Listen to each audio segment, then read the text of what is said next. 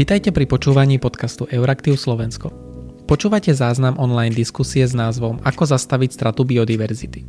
Diskusiu organizovali občianske združenie Europolisy a zastúpenie Európskej komisie na Slovensku v spolupráci s Euraktiv Slovensko. Vážené dámy, vážení páni, a vítam našich hostí, ktorých ešte predstavím a, a vítam teda registrovaných účastníkov na diskusii, ktorej témou je biodiverzita, respektíve otázka, ako zastaviť pokles biodiverzity. Európska únia prijala alebo chce prijať novú stratégiu pre biodiverzitu pre rok 2030, ktorá by mala stanoviť nejaké formy cieľov bude sa týkať širokého spektra oblastí, od zastavenia odlesňovania, degradácie pôdy, cez ochranu druhov, ich habitatov až po mm, udržateľné využívanie prírodných zdrojov. Čiže má to byť naozaj širokospektrálna stratégia, ktorá zároveň tým pádom zasiahne aj mnohé ekonomické oblasti lesné hospodárstvo, polnospodárstvo, ale aj také veci ako akým spôsobom je riešený urbánny rozvoj a tak ďalej a tak ďalej. Čiže bude to stratégia veľmi, um, veľmi, veľmi široká a, a s, veľkým, a s veľkým dosahom na, na aktivity človeka. A dnes by sme chceli diskutovať o niekoľkých otázkach, um, nielen teda o tom európskom, ale najmä o slovenskom rozmere stratégie. Um, asi jednou z nejakou prvou otázkou je, že do akej miery by mala táto stratégia pre biodiverzitu obsahovať záväzné ciele pre EU a členské krajiny, alebo či, sa, či v tejto oblasti záväzne ciele potrebné nie sú a skôr by to mali byť nejaké guidelines, podľa ktorých by, alebo ktorými by sa, podľa ktorých by sa mali orientovať členské krajiny. Aké zmeny potrebuje polnospodárstvo a lesné hospodárstvo, pretože tie sú asi najčastejšie skloňované v súvislosti s biodiverzitou na to, aby neohrozovali biodiverzitu v Európe a špecificky potom na Slovensku. No a potom, čo je taká špecificky slovenská vec. Nová vláda, keď nastupovala, tak v programovom vyhlásení mala pomerne ambiciozne environmentálne plány pre, ako v kontexte tých predchádzajúcich vyhlásení predchádzajúcich vlád, možno až prekvapujúco ambiciozne niektoré. Čiže teraz je na mieste otázka, čo konkrétne plánuje Slovensko pre zlepšenie ochrany biodiverzity aj v kontexte európskej stratégie.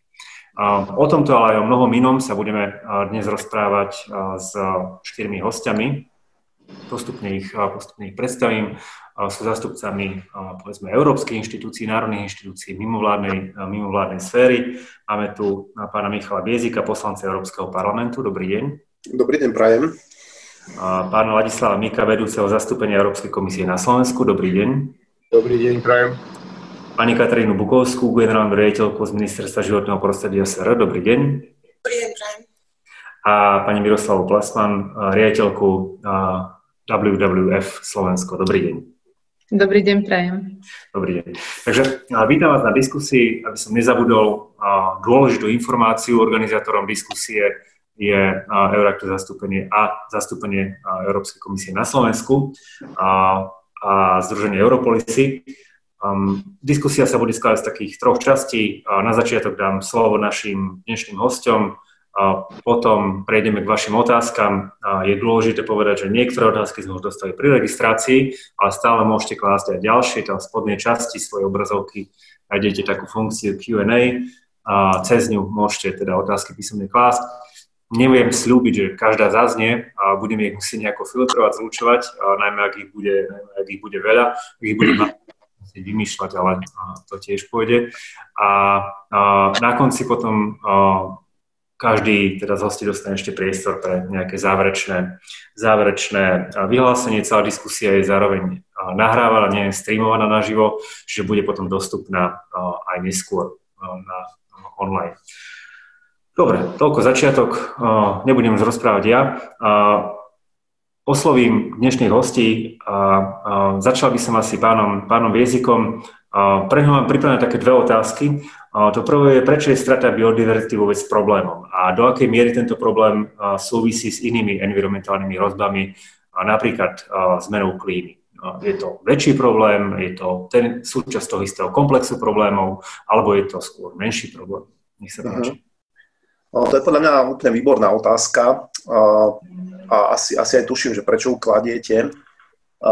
naozaj ja mám pocit, že tá, ten kolaps biodiverzity, ktorý naozaj pozorujeme na Zemi, v Európe, aj v našej krajine, je vnímaný väčšinou ľudí tak trošku ako niečo také druhoradé, také vedľajšie. A nie, možno nie ani tak, že vedľajšie, ale skôr niečo také, čo sa ťažko vôbec chápe. Mám pocit, že tá klimatická kríza, ktorej čelíme, je už tak ako si tak akceptovaná ľuďmi. Už trošku chápu, o čom to je, už, už to tak vedia uchopiť, pochopiť.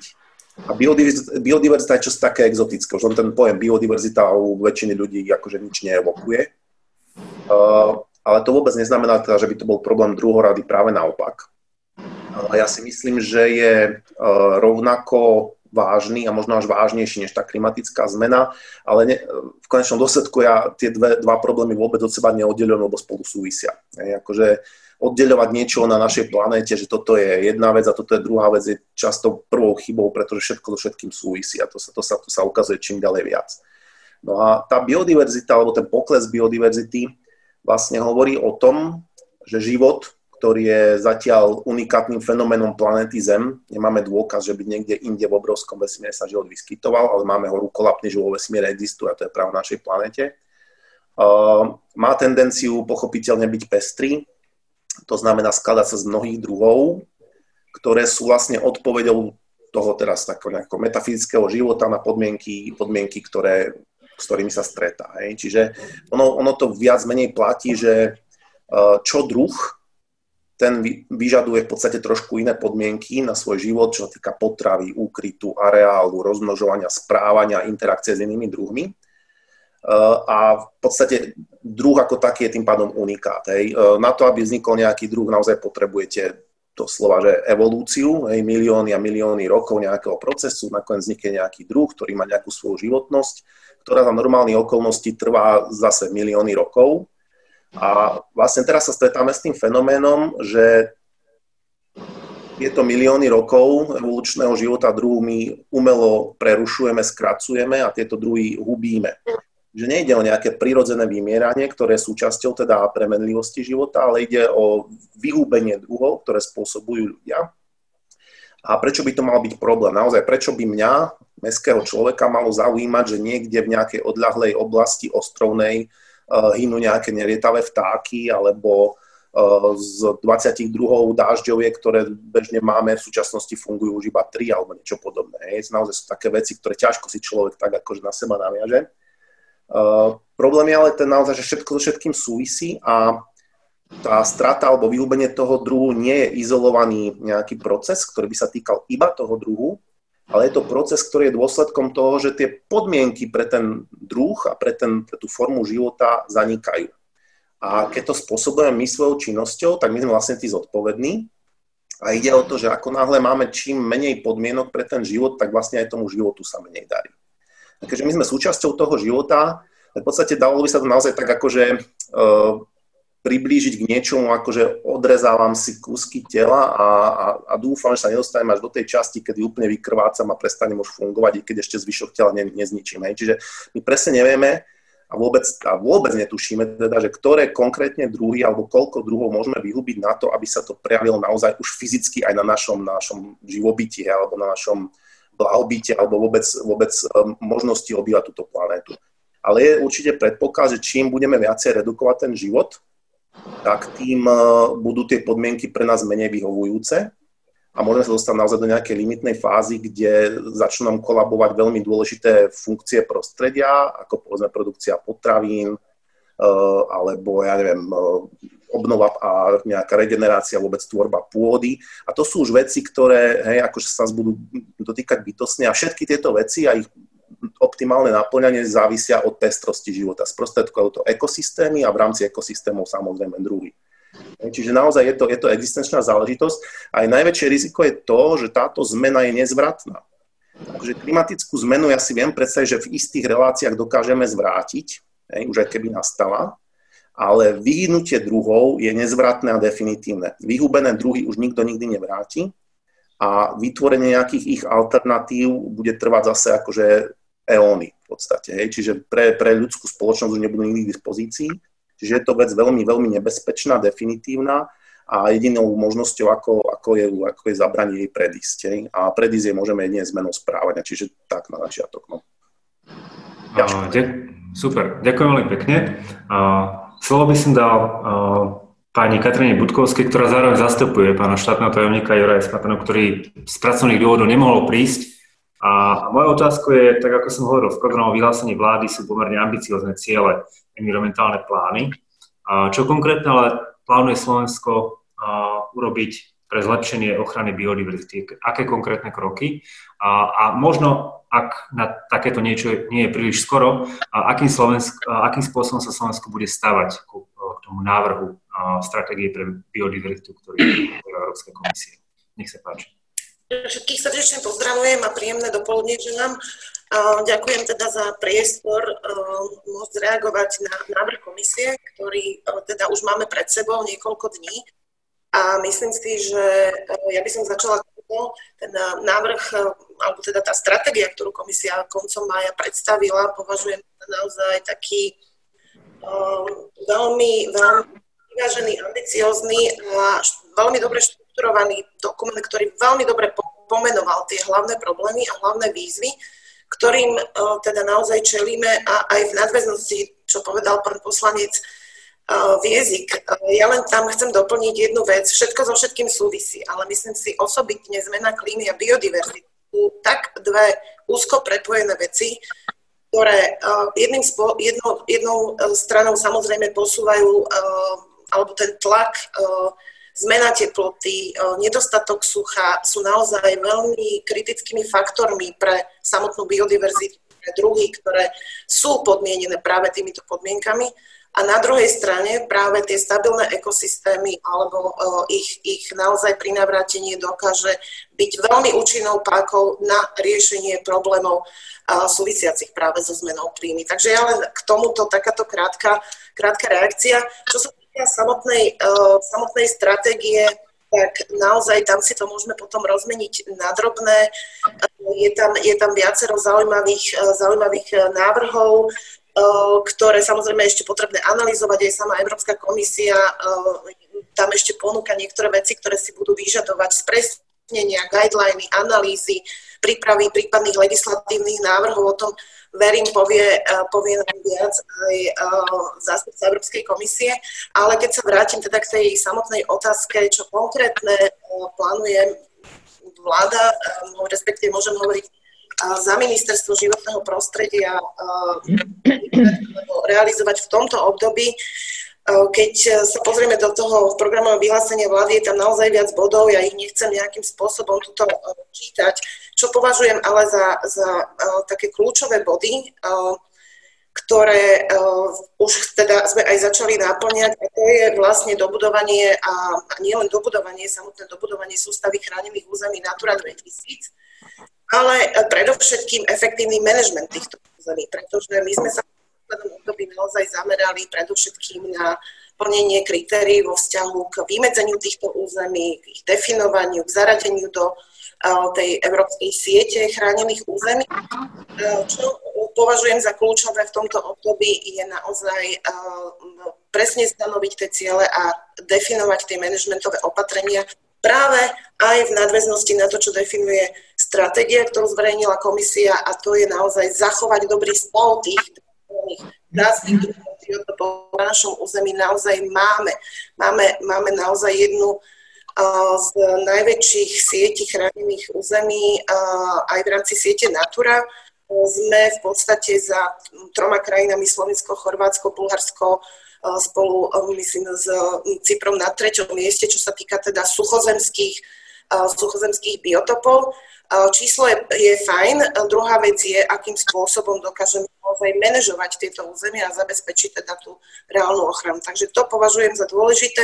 V tej súvislosti len pripomeniem, že vlastne práve včera vláda schválila 5 chránených areálov, ktoré teda sú už zaradené eh, v rámci tejto európskej sústavy Natura, ale práve zabezpečenie tej ochrany je to, na čo sa chceme v tom období zamerať a tak týmto spôsobom vlastne pokračovať a postupne, postupne zabezpečiť náležitú ochranu. Takže to je jeden kľúčový bod. Samozrejme, ďalšia vec, ktorá súvisí, vychádza teda aj z programového vyhlásenia vlády, ale samozrejme môžeme nájsť paralelu práve v stratégii, ktorú zverejnila Európska komisia. A to je zabezpečenie práve kvalitnej ochrany a tej najvyššej ochrany tých najzacnejších území a to sú národné parky. My hovoríme o tom, že by mali byť teda nazonované v najbližšom období a cieľom je dosiahnuť teda súlad aj s kritériami medzinárodnými, ale to nie je otázka len súladu s medzinárodnými kritériami, ale naozaj tam, kde na, tie biotopy sú, sú druhy, ktoré naozaj sú hodnotné nie len z hľadiska Slovenska, ale častokrát celosvetového, či už hovoríme o veľkých šelmách alebo klimaxových lesoch alebo iných zácných, zácných biotopoch. Naozaj myslím si na mieste vymedziť tie lokality v rámci národných parkov tak, aby teda tá 50% časť týchto chránených území mala tú tzv. bezzasahovú ochranu. A v nadväznosti na to uh, už sa teda intenzívne uh, pripravuje aj vyhlásenie lokality pralesy Slovenska, čo naozaj považuje za takú uh, kľúčovú, kľúčovú vec. Tá samozrejme vznikla v spolupráci s mimovládnymi, tie návrhy sú pripravené dlhodobo a mňa veľmi teší ten záujem aj zo strany verejnosti a podpora tomuto je nastavená. Čo je ešte možno veľmi krátko dôležité, e, považujem e, z hľadiska, z hľadiska toho budúceho obdobia, a to súvisí opätovne s tými hlavnými princípmi, je nastavenie spoločnej polnospodárskej politiky do budúcna, kde veľmi intenzívne spolupracujeme teda s kolegami z ministerstva pôdohospodárstva, ktorí bohužiaľ teda dnes tu nie sú, pretože pôdohospodárstvo a vlastne ten spôsob obrábania tej voľnej krajiny je naozaj kľúčový z hľadiska, z hľadiska podpory biodiverzity a tam si myslím, že je naozaj priestor aj v rámci Slovenska prijať opatrenia, ktoré budú v prospech polnohospodárov, v prospech produkcie, ale zároveň budú významným príspevkom práve k polnohospodárstvu. A to je zároveň aj to, čo nájdete v programovom vyhlásení, a to je integrácia tých environmentálnych princípov všetkých ostatných politik, ale za kľúčovú v tomto momente, ak sa bavíme o biodiverzite a to najväčšiu príležitosť vidím práve v budúcej spoločnej polnohospodárskej politike a strategickom pláne Slovenska pre polnohospodárstvo. Ďakujem pekne. Polnohospodárstvo, polnohospodárskú politiku, ktoré ste spomenuli na konci, k tomu sa ešte určite dostaneme, pretože týkajú sa toho aj niektoré otázky, ktoré už máme. Ale teraz by som rád dal slovo pánovi Ladislavovi Minkovi. Um, samozrejme, prirodzenú otázku, alebo takou prvou otázkou, ktorú uh, vám položím je, uh, čo nové prináša stratégia uh, pre biodiverzitu oproti možno doterajšiemu prístupu Európskej únie k ochrane biodiverzity. A potom druhá otázka, ktorá sa týka možno takej vnútornej koherentnosti Európskej únie, pretože environmentálne organizácie, kritici vyčítajú Európskej únii, že práve jej niektoré politiky, napríklad spoločná polnohospodárska politika, sú tým, čo výrazne prispievajú ku strate biodiverzity. Takisto by sme mohli hovoriť o vplyve podpory, podpory využívania biomasy alebo biopalív. Čiže bude nová stratégia pre bio, biodiverzitu znamenať aj to, že Európska únia bude pristupovať komplexnejšie k tomuto problému a bude sa snažiť ochrane biodiverzity podriadiť aj svoje politiky v iných oblastiach? E, no, ďakujem za otázku a odpoviem, e, že e, ako bude pristupovať Únia k novej stratégii, musíme si uvedomiť, že prístup Európskej únie nie je daný tým, že ako sa chovajú k biodiverzite úradníci v Bruseli, ale ako sa k tomu chovajú jednotlivé členské štáty a proste ich, ich mechanizmy. Lebo to je únia. E, znovu a znovu pripomínam, na úrovni Európskej únie sa môžu robiť politické rozhodnutia, stratégie, plány, legislatíva, ale to, čomu sa hovorí implementácia, čiže prevádzanie toho do praxe, je v rukách členských štátov. E, Brusel nemá žiadnu armádu nejakých vykonávateľov, ktorí budú chrániť prírodu, a pokiaľ teda členské štáty k tomu nepristúpia seriózne, tak je, to všetko zostane na papieri. E, ja mám dosť dôvodov veriť tomu, že táto stratégia e, má dobrú šancu, ale len pripomeniem jednu vec. Hodou okolností, a keď som nastupoval do pozície e, úradníka Európskej komisie v roku 2005, tak som nastupoval do pozície človeka, ktorý bol zodpovedný za ochranu biodiverzity. Takže ja som si prežil vo svojom živote toto nie je prvá stratégia pre ochranu biodiverzity. Um, najprv sme mali tú úplne najstaršiu máme skrytú v názve siete chránených území, že Natura 2000, čiže k roku 2000 cieľ vybudovať sú, sú, sústavu chránených území, potom bola stratégia 2010, potom som spracovával, ja osobne som pracoval na, na e, e, stratégii pre biodiverzitu v roku 2006, potom sa robila roku 2016, pre rok 2020, teraz máme 2030. Takže keď dobre počítam, pri najmenšom už sme u 5. dokumentu a vlastne tie úplne základné východiska a princípy, e, obávam sa, že sa príliš nemenia, lebo ten problém je konzistentný, je stály, je stále horší, ale tie základné e, východiska, tie základné problémy, ktoré k tomu problému vedú, E, zostávajú rovnaké. A tie ciele e, boli ambiciózne a hlavne k tej koherencii ja veľmi súhlasím, že je to veľký problém a veľmi súhlasím, že jeden z hlavných výnikov dramatického poklesu biodiverzity sú tie dve oblasti. Jednu má v rukách Európska únia, to je polnohospodárstvo, polnohospodárska politika, rozvoj vidieka a tak ďalej. A druhú a to je lesníctvo, aspoň doteraz vôbec Európska únia nemala v kompetenciách, tá zostala na úrovni národných štátov. Aj v jednom, aj v druhom prípade ani jeden model neviedol k tomu, aby sme pokles biodiverzity dokázali nejak dramaticky zastaviť. Čiže tá previazanosť tam nutne musí byť. Mňa preto teší, že v tej novej stratégii za prvé sa prvýkrát objavujú lesy, ako špecifická vec, ktorá sa bude riešiť na európskej úrovni spoločne.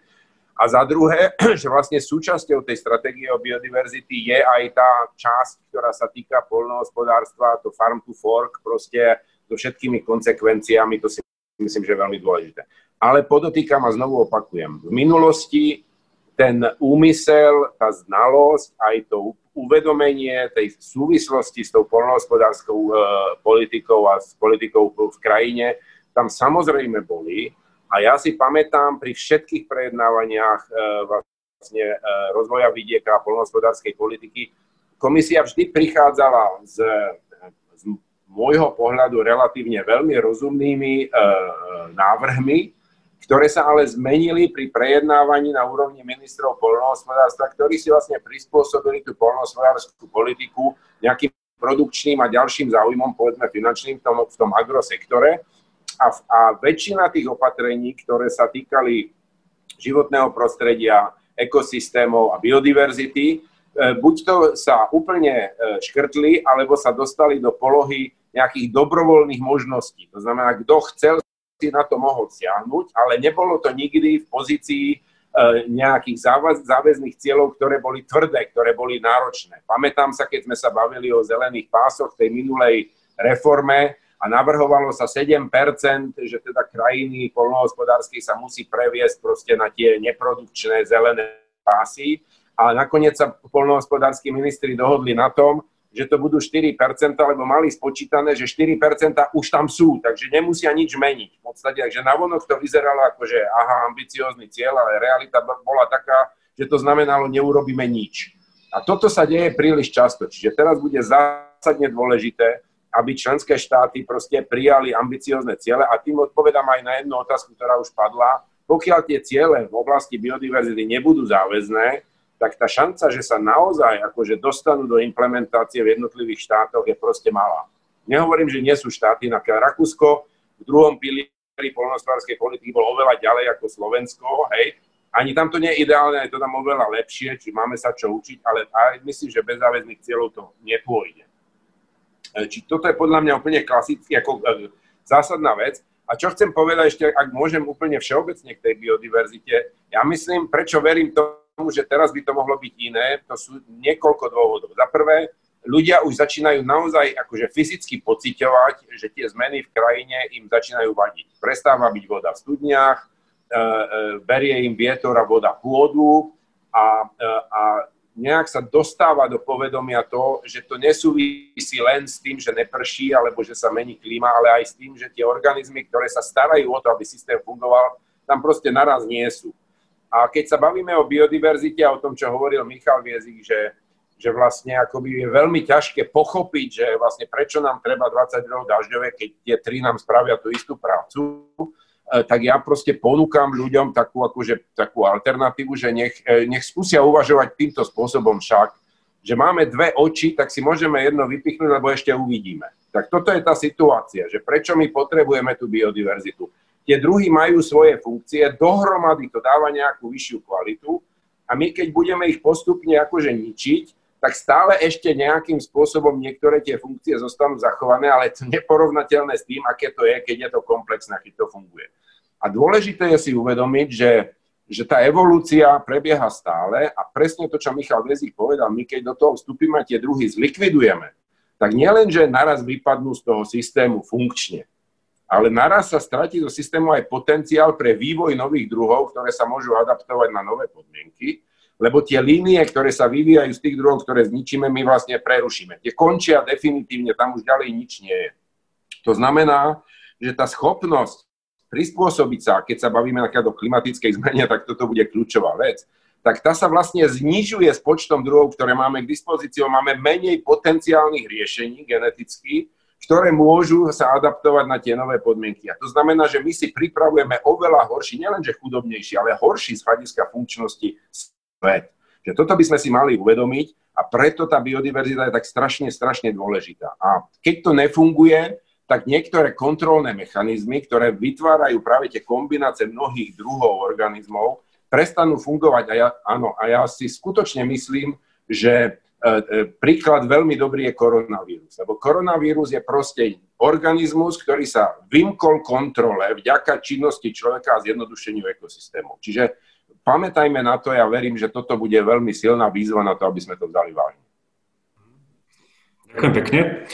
Možno v nadväznosti na to, čo ste hovorili o tom vstupe človeka do, do evolúcie, no my do toho evolučného stromu vstupujeme ako takí pilčíci s veľkou motorovou pilou, ale slabým porozením toho, ako ten strom rastie alebo mal by rásť.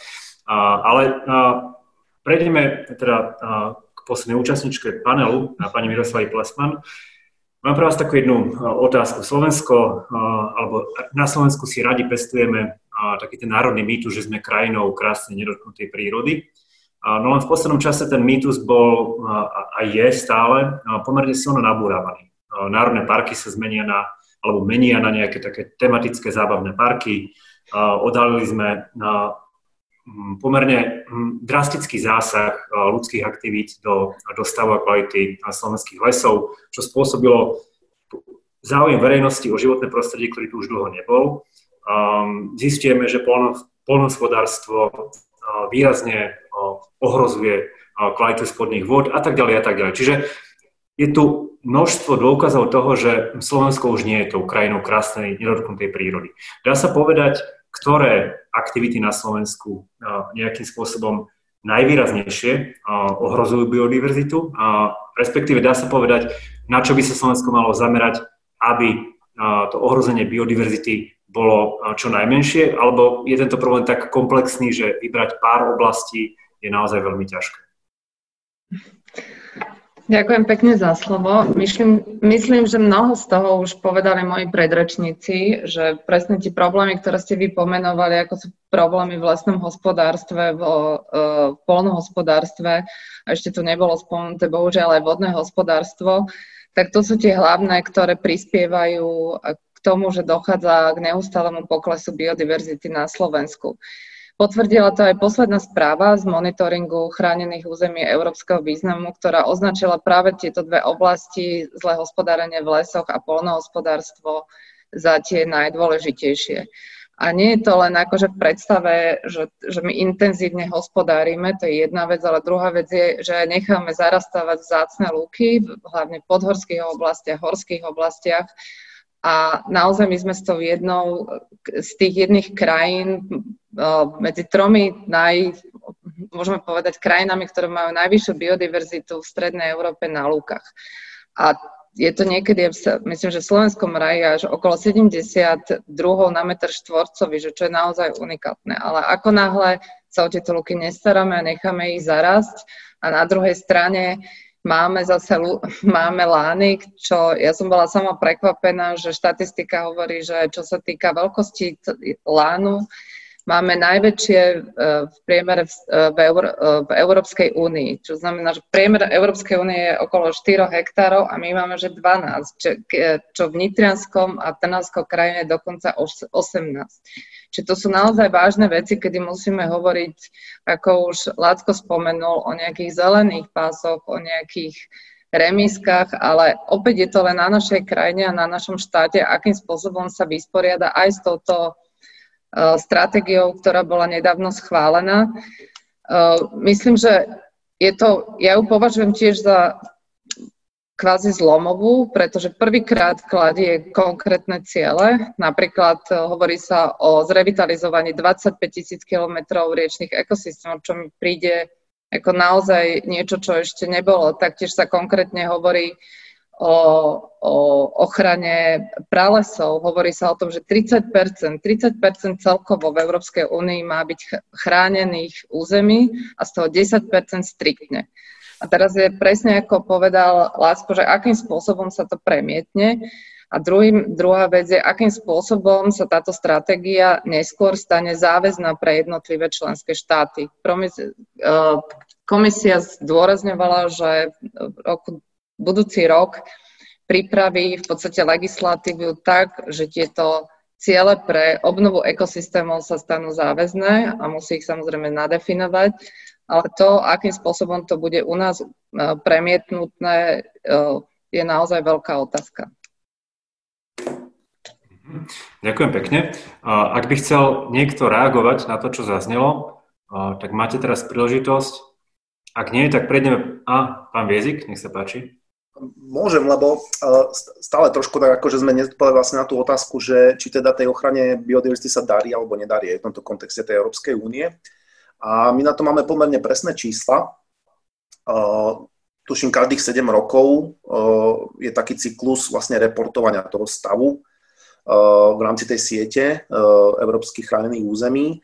Týka sa tak druhov ako biotopov a tie čísla vôbec nie sú dobré. Ten, ten manažmentový cieľ je vlastne dosiahnuť, aby aj tie druhy, aj tie biotopy boli v tom tzv. priaznevom stave, ten je nejako zadefinovaný, ale môžeme, môžeme chápať, že dobrý stav, kedy sa tomu biotopu darí a není ohrozený e, zánikom alebo, alebo druhu vyhnutím.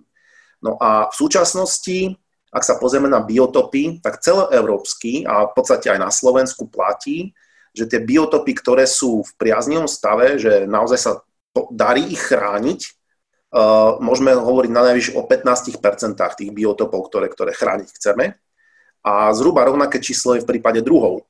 Hej? Čiže uh, 80% biotopov a druhov sa nám chrániť nedarí momentálne.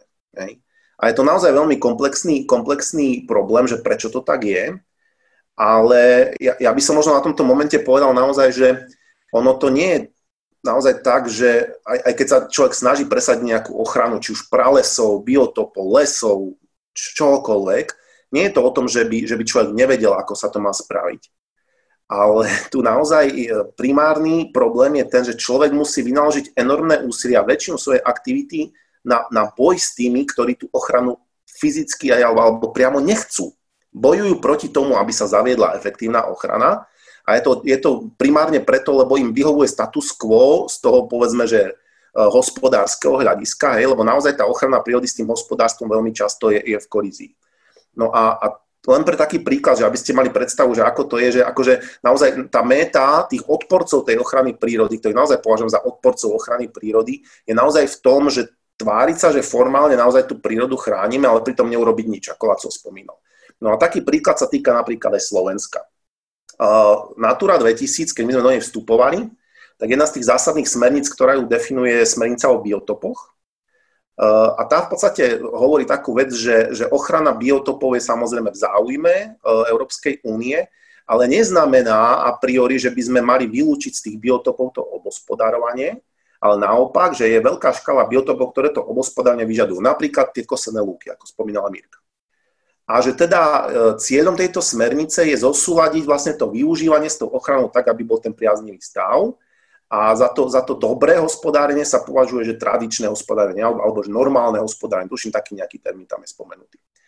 No a, a, a to, ako si bolo interpretované tým spôsobom, že teda celá Natura 2000 a najmä teda tá lesná časť tých biotopov e, hovorí o tom, že ich treba využívať a tak chrániť. A teda, že e, neimplikuje, že by ich bolo treba chrániť prísne. Lenže to je, to je podľa mňa akože veľmi, veľmi prevrátené, pretože tam ten, tá meta bola v tom priaznivom stave. A keď priaznivý stav neviem dosiahnuť akože intervenciou, tak musím tú intervenciu vylúčiť, aby som mal priaznivý stav. No a teraz ten proces bol vtipný na tom Slovensku, lebo táto smernica hovorí, že na to, aby bol dobre a koncepčne chránený ten biotop, potrebuje tzv. plán starostlivosti. Hej? A plán starostlivosti je nejaký systém opatrení, ktorý sa má realizovať na tom území, má byť normálne spísaný, čo treba robiť, v akých, v akých, eh, v akých kontextoch a podľa toho sa má to územie riadiť. A čo sa stalo na Slovensku? Na Slovensku sa dovtedy obospodarujú lesy podľa tzv. lesného hospodárskeho plánu.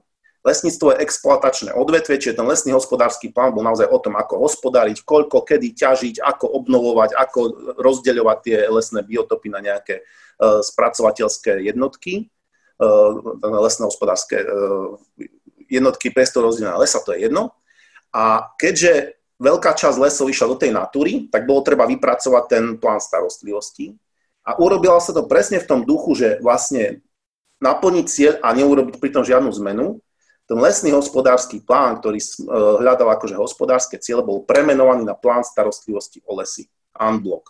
A mali sme paličku, máme, máme plán starostlivosti o lesy a zároveň sme deklarovali, že to, čo s lesmi robíme, je vlastne to normálne obospodárenie, ktoré je prospešné, pretože je trvalo udržateľné. To bola legislatívna definícia aj v zmysle zákona a nedošlo k žiadnej zmene. A výsledkom potom pochopiteľne musí byť, že proste menšinová časť lesov je v nejakom priaznivom stave, nejakým zázrakom a väčšina je proste intenzívne hospodársky využívaná tak ako doteraz a nemôže dosiahnuť ten priaznivý stav. A toto sa podľa mňa deje v celej Európskej únie, pretože doteraz naozaj patrilo, že platilo, že lesy Európska únia dáva ruky preč. Nie je to, je to akože zdieľaná kompetencia Európskej únie a členských štátov, ale výlučná kompetencia členských štátov. Čo sa mení? Mení sa to práve v tej stratégii, a stratégia prvýkrát podľa mňa v tom je veľmi prelomová, naozaj hovorí, že tretina chránených území má byť striktne chránená s vylúčením obspodarovateľských aktivít. Čiže v tomto smere si myslím, že je to naozaj veľký krok dopredu, akorát, že je to len stratégia, dôležitá implementácia a záväzné legislatívne ciele, ktoré sa musia ešte vypracovať. Ďakujem pekne. O slovo zahlásila ešte pani Budkovská a pán Miko, takže nech sa páči pani Budkovská a potom pán Miko. Mikrofón. Pardon, takže počujeme sa. Ja len e, krátko chcem možno doplniť e, niektoré veci, ktoré myslím si, že e, pomôžu tým poslucháčom viac priblížiť aj tú úlohu tej biodiverzity a vychádzame z toho, my sa veľakrát stretávame na rokovaní o vyhlásení nejakých chránených území alebo zvýšení, zvýšení teda stupňa ochrany a sprísnení tých podmienok, či už zaradenia do sústavy Natura alebo v rámci teda nejakej národnej siete chránených území, s, takým, s takou um, poznámkou, že chránime všetko, chránime prírodu, druhy, uh, kedy budeme chrániť teda toho človeka.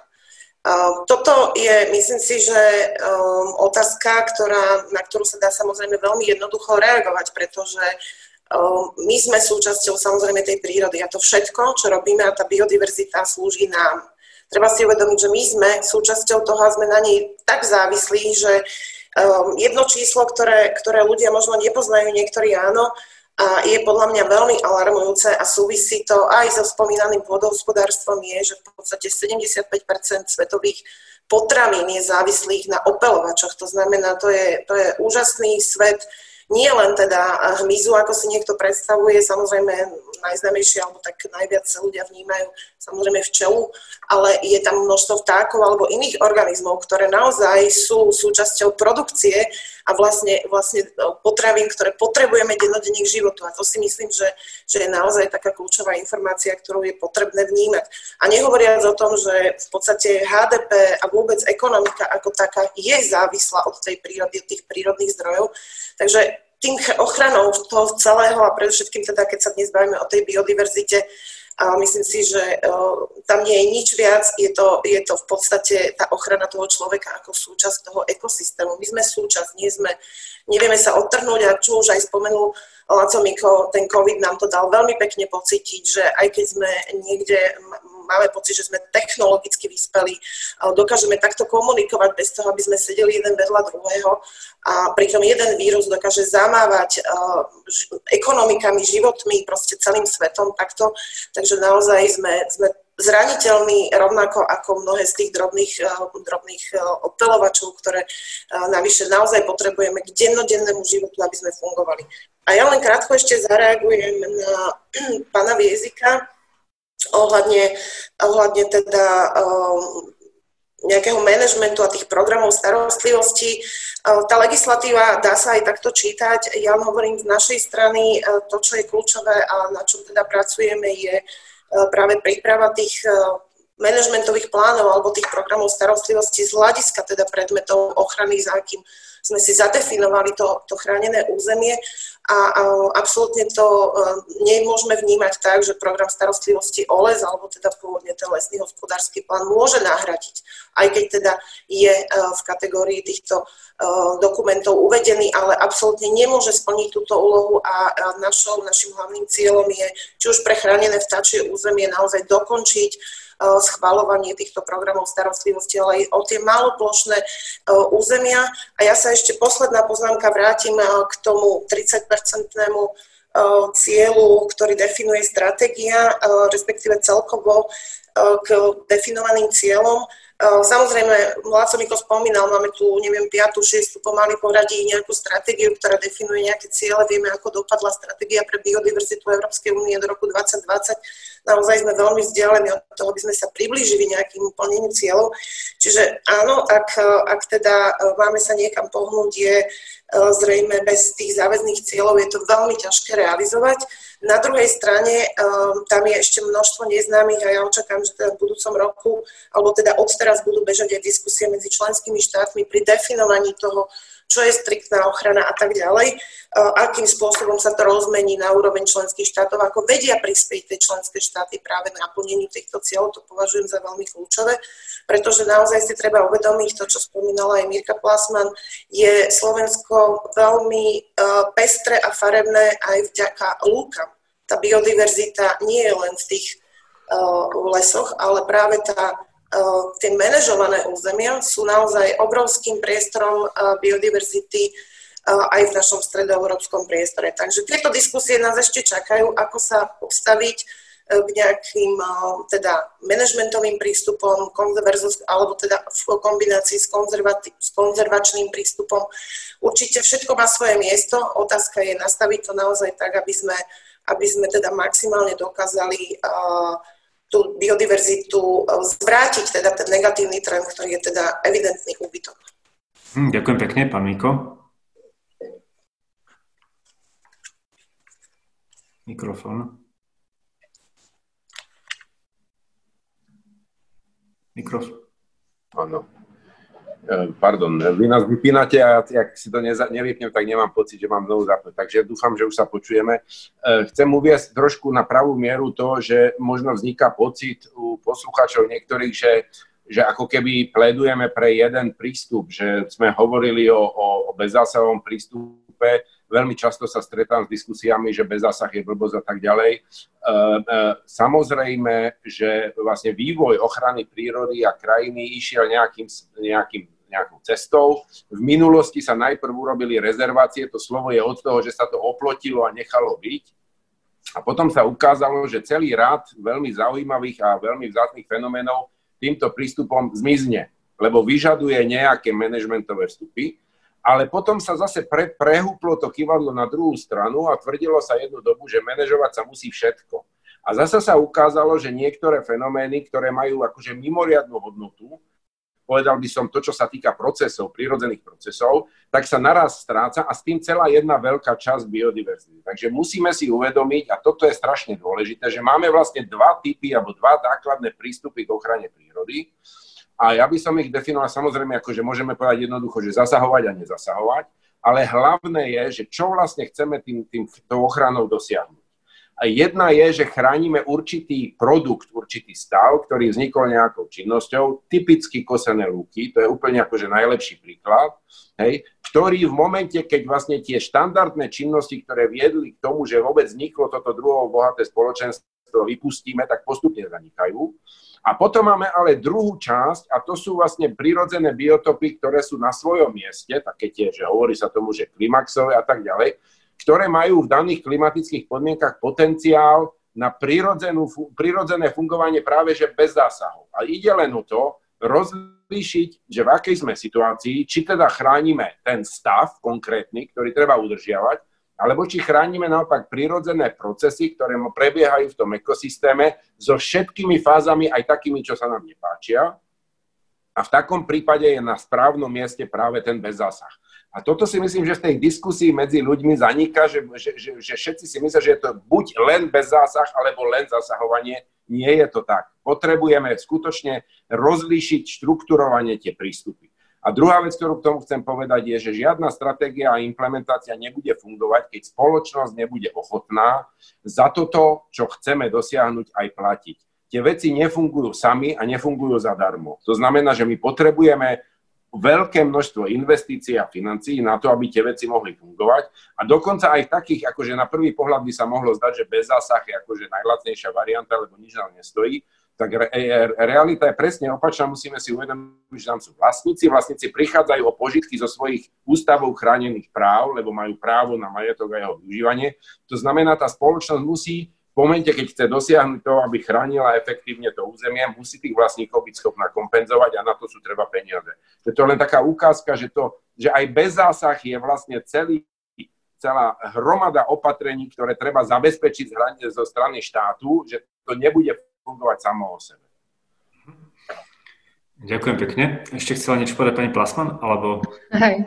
Áno, dobre. A ja, som, ja som len chcela naviazať na to, že čo už bolo povedané, že keby sme sa pozreli do budúcnosti, táto stratégia je prvýkrát vlastne aj v reakcii na COVID uh, uh, jasne prelinkováva ako stav prírody a vplyv na zdravie. Čiže toto je prvýkrát, kedy sa to je veľmi dôležité aj toto zhodnocovať ako ochranu prírody, biodiverzitu, akým spôsobom my znova sa teraz budeme snažiť reštartovať ekonomiku. A toto by malo byť jednoznačne akože súčasťou, preto ako ten green recovery je mimoriadne dôležitý, že postaví to naozaj tú ekonomiku na, na základoch e, e, proste ochrany životného prostredia, udržateľného využívania prírodných zdrojov a tak ďalej. A ako aj Lacko spomenul, že toto uh, jednak nebude jednoduché, ale na druhej strane ani lacné, ale ako na druhej strane je veľmi dôležité presmerovanie existujúcich zdrojov a zamerať to tým spôsobom, uh, aby sa tieto hodnoty ako prírodné naozaj zvažovali. A keď už bol pre, podaný príklad, teda použitý príklad aj Rakúska, tak uh, myslím, že pred dvomi týždňami, alebo kedy prebehla správa, že investovali 200 miliónov eur do revitalizácie riečných ekosystémov a nielen to, ako spájali to s pracovnými príležitosťami vyše 800 tisíc uh, pracovných miest. Čiže, čiže to neznamená automaticky nejaký proste Zelená ekonomika neznamená automaticky pokles pracovných miest, môže vo veľa veciach aj prinášať. A ešte len na Margo toho, len sa mi veľmi o tom, aká je tá biodiverzita veľmi dôležitá pre náš život, aj pre naše zdravie. Na, na Margo tých opelovačov mne sa veľmi páčila akcia, ktorá prebehla v niektorých mestách v Európe aj u nás. Jeden reťazec urobil len to, že zobral z regálov všetky produkty, ktoré súvisia s opelovačmi a uh, tri štvrtiny regálov bolo prázdnych. Ale vtedy si ľudia uvedomili, že čo to znamená, keď proste prídeme iba o túto časť, ktorá sa nám zdá ako častokrát bezvýznamná, ale je to veľakrát, ako ľudia len až na tomto pochopia, ako dôležité sú, sú druhy a práve táto diverzita. Ďakujem. Ďakujem pekne. v tom, čo ste hovorili, či už v úvodnom príspevku alebo v týchto reakciách ste čiastočne odpovedali na mnohé z otázok, ktoré, ktoré prišli, ale v prvom kole skúsim vybrať také tri okruhy, ktoré sa často opakujú. Prvou otázkou je, či dokážeme dnes vyhodnotiť, akým spôsobom, s akými pozitívnymi alebo negatívnymi dôsledkami bol na Slovensku implementovaný projekt Natura 2000. Čo priniesol a naopak, v čom boli chyby. Čiže to je, to je prvá otázka. Druhá otázka sa týka toho, čo ste spomínali a bol to, bol to príklad, ktorý na, začiatku uviedla pani Plasman a, tie lúky, ja zarastanie lúk. A mnohí z poslucháčov sa toho chytili a hovoria o tom, že a, vlastne aj tie lúky nezrastali kvôli tomu, že boli nejakým spôsobom hospodársky využité a tak ďalej a tak ďalej. Ale a, skúsim to zovšeobecniť. A, nie je toto vec, ktorá poukazuje, že na, na napríklad za ochranu biodiverzity bude potrebné meniť aj spôsob obhospodarovania pôdy, štruktúru vlastníctva, prípadne typ polnohospodárstva, ktorý máme. Netýka sa to teda iba tých lúk, ale týka sa to aj takých vecí, ako sú remízy alebo, alebo medze pre polnospodárstvo, silno mechanizované polnospodárstvo, môže medza predstavovať proste zbytočný náklad, pretože ten stroj sa musí pri obrábaní pola otáčať a zatiaľ čo inak by mohlo ísť rovno. Čiže a, nie je toto veľmi komplexná otázka, ktorá sa a, nedá riešiť bez toho, aby sme a, nejakým spôsobom zasiahli alebo snažili sa zasiahnuť aj do takýchto štruktúrálnych vecí, ako, ako vravím, ako je štruktúra vlastníctva v polnospodárstve, či, či type polnospodárských aktivít. A potom tretia oblasť týka sa najčastejšie lesov a, hovorí o tom, čo hm, pomerne široko opísal pán Miko, ale naznačili ste aj ostatní, a to je akým spôsobom kompenzovať vlastníkov lesov, pretože bola to otázka, ktorá hovorila, že keď tie lesy dostávali naspäť v 90. rokoch a keď sa začali vytvárať nejaké chránené územia, tak tu bol nejaký prísľub, že to nejakým spôsobom neobmedzí alebo neohrozí hospodárske aktivity v lesoch. No proste otázkou je, či je jedinou cestou, akým to riešiť, iba nejaká kompenzácia za to, že nemôžu vykonávať alebo musia obmedzene vykonávať hospodárske aktivity vo svojich lesoch, ktoré vlastnia, alebo je cestou aj motivácia nejakému inému typu lesného hospodárstva. A to isté sa potom môže týkať aj polnohospodárstva iných, iných typov, či, či tou motiváciou by nemohlo byť aj nejaká, nejaká zmena polnohospodárstva. Nebudem tie otázky smerovať na nikoho, nikoho konkrétneho. Môžeme ísť v tom istom poradí ako na začiatku a môžete si vybrať, na ktorú chcete reagovať. Čiže nech sa páči, páči pán Grizik. No, z časti som na to odpovedal, že či tá, či tá sieť Natura 2000 plní svoje ciele, no za, zatiaľ nie. Ale je to naozaj že obsahový problém, podľa mňa je to naozaj problém tej implementácie a toho, že sa proste v tých chránených územiach nerobí to, čo by sa malo robiť. Hej. Tá, tá ochrana prírody naozaj, e, akokoľvek sa chce na to benevolentne pozrieť, nie je prioritou dokonca ani v tých chránených územiach, aj keď legislatívny rámec je na to nastavený. Proste tá prax je úplne iná. V našich národných parkoch robíme všetko možné, len nechránime prírodu, ako keď to tak musíme aj hrubo povedať. A potom tie národné parky tak samozrejme aj vyzerajú. Uh, tu si treba zase uh, ešte aj to uvedomiť, že tá sieť Natura 2000, keď vznikla od roku 2004, alebo, alebo ako, ako, ako to bolo, aj proste vznikala, Eh, ona neznikala, že na holej lúke, do veľkej miery v závislosti od eh, typu územia, či to bolo chránené vtáčie územie alebo územie európskeho významu, ona bola napasovaná už na existujúcu sieť chránených území, ktoré tu boli. Čiže väčšina tých európskych chránených území sa prekrýva s našimi národnými parkami, rezerváciami a tak ďalej. Čiže platí tam aj ochrana európska, aj ochrana národná ale z, takže, takže nedá sa povedať, že by európska zlyhávala národná fungovala, podľa mňa nefunguje ani jedna. Hej. Akože to, je, to je naozaj, zákon o ochrane prírody je jeden a jeho kompetencie vo vzťahu k tým relevantným narušeniam sú podľa mňa veľmi slabé doposiaľ. Uh, aj, keď, aj keď by to tak byť nemuselo, ale no, vie, vieme, ako to funguje na Slovensku. Čiže uh, do veľkej miery tá, tá sieť zlyhala hlavne, hlavne našou zodpovednosťou alebo, alebo našim pričinením. Eh, pretože ten priaznivý stav sme naozaj nesledovali a cieľene ho nesnažili sa dosiahnuť, ale rozvíjať všetky ďalšie možné aktivity a bolo to v nesúlade, v konflikte a výsledkom sú naozaj eh, kolaps povedzme populácie hlucháňa eh, na Slovensku, kvôli čomu nám pravdepodobne hrozí súdny spor s Európskou úniou. Je to, je to veľmi blízko tomu, aby Európska komisia nastavila dal na, na Európsky súd, pretože nie, že si neplníme svoje záväzky, ale my ich doslova, že cieľe neporušujeme. A sú na to naozaj konkrétne explicitné prípady, keď sa tak stalo. Uh, ja osobne si teda myslím, že ale tá natúra vo svojej podstate je veľmi, veľmi potrebná a dôležitá práve kvôli týmto, aj keď veľmi vyhraneným uh, kontrolným mechanizmom, ktoré voči nám môže vlastne Európska komisia uplatniť. A ak teda by sme chceli vedieť, že uh, kedy sa to nejakým spôsobom prejavilo, tak minimálne pri blokáde v roku 2007 v Tichá v Koprovej doline do toho veľmi rozumne a veľmi, veľmi koncepčne zasiahla Európska únia.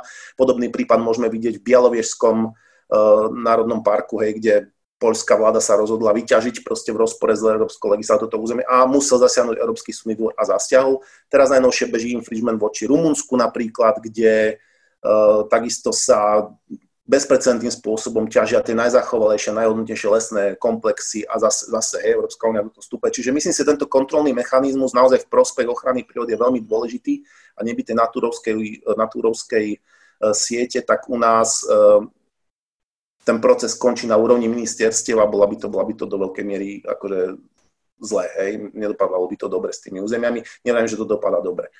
No a čo sa týka toho, že či uh, vlastne to naplnenie tých cieľov a stratégií uh, bude vyžadovať zmenu hospodárstva, no samozrejme, na tom je to celé postavené. Ten, ten business as usual, hej, tie spôsoby nás dovedli vlastne do tej situácie, v ktorej sme. Hej, to není samo o sebe, proste to sú 10 ročia zlých postupov alebo zlých postupov, postupov s negatívnym dopadom na životné prostredie, ktoré sledovali primárne nejaké hospodárske ciele, kubíky a tony doslova. A ukazuje sa, že tento postup už nemôžeme ďalej e, realizovať, pretože ak s ním pôjdeme ďalej, tak v konečnom dôsledku dopadneme tak, že už ani tie kubíky a tony nebudeme mať. Hej. Čiže my nejdeme udržateľne. A teraz naozaj ide o to, aby sme išli udržateľne, aby sme išli e, v súlade proste s prostredím, aby sme neprekračovali tie ekologické únosnosti tých procesov a ekosystémov a pôdy a klímy a vody a všetkého, čo tu máme. Pretože to je akože slepá vetva, hej, tá, tá počase končí a nedá sa, nedá sa vrátiť späť. No, čiže pochopiteľne, že v prípade poľnohospodárstva tie stratégie veľmi presne hovoria, čo treba spraviť. Zredukovať e, používanie pesticídov. Hej vyčleniť 10% obrábanej pôdy na biodiverzitu, uh, vyčleniť 25% pôdy poľnohospodárskej na ekologické poľnohospodárstvo a uh, v konečnom dôsledku, a je to aj o peniazoch, hovorí sa o 30 až 50% dotácií na poľnohospodárstvo, že by mali adresne ísť na podporu biodiverzity. A podobný mechanizmus ja očakávam teda aj v tom lesnom hospodárstve, vravím o lesníctve sa začalo rozprávať tento rok na, na európskej úrovni nejako, nejako zásadnejšie, takže to je ešte proces, ktorý musí prebehnúť a je, a je veľmi, veľmi bujný a veľmi by som povedal, že plamenný, takže bude to ešte na dlho. Ďakujem pekne. Pani Budkovská. Ďakujem pekne. Ja sa len veľmi krátko vrátim k tej nature. Ehm, naozaj u nás na Slovensku sa začala tá natura teda budovať, ehm, je to priamo napojené na vstup Slovenska do Európskej únie. Takže prešli sme nejakú cestu, je to pomerne náročný proces aj vzhľadom na to, že teda v zmysle aj spomínaných smerníc alebo smernice o ochrane biotopov my uh, svojim bohatstvom patríme do dvoch takých typických regiónov, biodiverzitných regiónov v rámci Európy. Jeden je alpský a druhý je panonský. A vlastne to budovanie a vlastne identifikácia tých naozaj kvalitných biotopov a tak ďalej v podstate je niekoľkoročný proces nadviazaný na spomínaný nejaký monitoring. Ja súhlasím s tým a myslím si, že sa zhodneme aj s Európskou komisiou, že ten proces vlastne zaraďovania, schvalovania tých dokumentov trvá naozaj nejaké to obdobie a tým kľúčovým je pre nás zamerať sa už na tú realizáciu toho manažmentu, tých opatrení priamo v rámci tých biotopov. Takže Um, otázka je, či zlyhala, nezlyhala, je to, je to proces, tie krajiny západnej, alebo teda tie členské tzv. staré členské štáty, keď sa to už nepoužíva, budú, pracovali na budovaní tejto siete dlhšie, avšak niektorým tým nedostatkom z hľadiska nastavenia správnych opatrení a definovania cieľov sa takisto nevyhli. Je to, je to proces, ktorý do určitej miery reflektuje aj zmeny v tom území a tak ďalej a tak to treba aj chápať. Je ale pre mňa, hovorím, kľúčová vec, na ktorú považujem za potrebné sa zamerať, a to sú práve tie opatrenia, to už hovorím manažmentové, ale v rámci toho chápem, ak je to identifikované z hľadiska optimalizácie toho trudu alebo, alebo celého biotopu ako bez zásah, tak hovoríme o bez zásahu, ak je potrebný iný manažment, iné opatrenie, tak hovorím o tom. Takže je to kombinácia vecí a myslím si, že sme sa posunuli, samozrejme je tam, je tam veľa vecí. Ale chcem pripomenúť, že často sú vnímané, že tu máme len ako keby dve kľúčové smernice, ktoré dnes už definujú ciele pre členské štáty. Spomínaná teda smernica o ochrane biotopov a smernica o ochrane vtákov. pre ten komplex tých opatrení, ako sú aj definované v tejto novej európskej stratégii pre biodiverzitu, má naozaj viacej, viacej rozmerov. Hovoríme o rámcovej smernici o vode, hovoríme o, o smernici o pesticídoch, čo tu bolo spomenuté. Takže, ak hovoríme, máme, my máme už dnes určitý právny rámec, ktorým je možné vymáhať zo strany teda aj Európskej komisie určité záväzky členských krajín. Samozrejme je otázka, či potrebujeme pribaliť ďalšie. Ak si ich nastavíme, tak musia byť samozrejme efektívne. A druhá vec je, stále sa spomína, ja chcem teda počiarknúť, ako ma veľmi teší, že v rámci, v rámci teda aj tejto stratégie, ktorú komisia sú indikované aj finančné zdroje na realizáciu týchto opatrení a dosiahnutie tých cieľov. Hovorí sa tam ak sa nemýlim, až okolo 20 miliard ročne. Taktiež je tam prepojenie s financiami, ktoré smerujú na zmenu klímy a to je, to je už ten deklarovaný a jasný vzťah medzi biodiverzitou a zmenou klímy, ktoré by mali prúdiť práve do ochrany biodiverzity, ale beriem to tak, ako to bolo spomínané, že to nie je len teda tá, tá náhrada, ale vlastne aj tvorba, aktívna tvorba tých aj pracovných miest a tá transformácia vlastne, vlastne tej ekonomiky, ktorá sa nám ponúka v tomto smere a dá sa, dá sa veľký potenciál uh, využiť. Uh, ja len spomeniem, že samozrejme súčasťou tohto, my to stále tak povieme, ale zostane to na konci, je lesníctvo a polnohospodárstvo a naozaj v tejto, v tejto stratégii sa tomu venuje. Pre mňa je teda veľmi pozitívny signál, že aj Európska komisia vníma, že spoločná polnospodárska politika má poskytnúť priestor aj pre lesníctvo, alebo teda opatrenia v súvislosti s lesníctvom, že nie je to len stále tak možno stále vnímané vnímaný zdroj financií pre nejaké priame platby pre podporu polnospodárstva, má to mať širší rozmer. Tých opatrení je tam samozrejme viac, ktoré sú definované ešte v súvisiacej stratégii s farmy na stôl. My sme to tak nazvali Farm to Fork, ktorá naozaj zase prináša set opatrení, ktoré sú teda ale už zamerané vyslovene na tú potravinovú bezpečnosť. Lebo hovorili sme o, o, tom prepojení biodiverzity a v podstate závislosti na, na našich zdrojoch obživy a toto je presne ten link. Je naozaj množstvo opatrení, ktoré, ktoré bude potrebné prijať, a ktoré naozaj menia, menia spôsob obhospodarovania, menia e, spôsob teda využívania pesticídov a pridávaní alebo udržiavania niektorých látok v pôde. Pôda je, je ten základný, základný zdroj e, vlastne kvalitných potravín a tak ďalej. Takže naozaj e, je tam, je tam veľké množstvo opatrení. Samozrejme je na to očakávame, že v priebehu budúceho roka Európska komisia predstaví nejaké konkrétne nástroje na, na, na realizáciu týchto, ale súhlasím s tým, že veľa vieme spraviť my, veľa vecí si vieme definovať uh, v rámci teda tých národných mechanizmov, ktoré, na ktorých môžeme začať pracovať. Mm-hmm. Ďakujem pekne. A pán Miko? Ja chcem sa tiež trošku povenovať tej nature, lebo v mysliach ľudí vzniká taký pocit, že natura akože kvázi bola vyhlásená a je hotová. A ja by som veľmi rád rozptýlil tento pocit, lebo keď si prečítate pozorne smernicu o stanovištiach a konec koncov aj o vtákoch, tak tam je jasne povedané, že to má niekoľko fáz. A tá prvá fáza, ktorú povedzme sme zvládli s nejakými otáznikmi, ale to je vylíšenie, to znamená nájdenie tých miest a vyhlásenie, že tuto je, kde to treba chrániť. Toto sme urobili, to máme, čiže na mape máme machule, kde je napísané, tu je natúra. Ale tá druhá fáza je zabezpečiť E, tú ochranu tých druhov, pre ktoré sa vlastne tie územia vyhlasovali.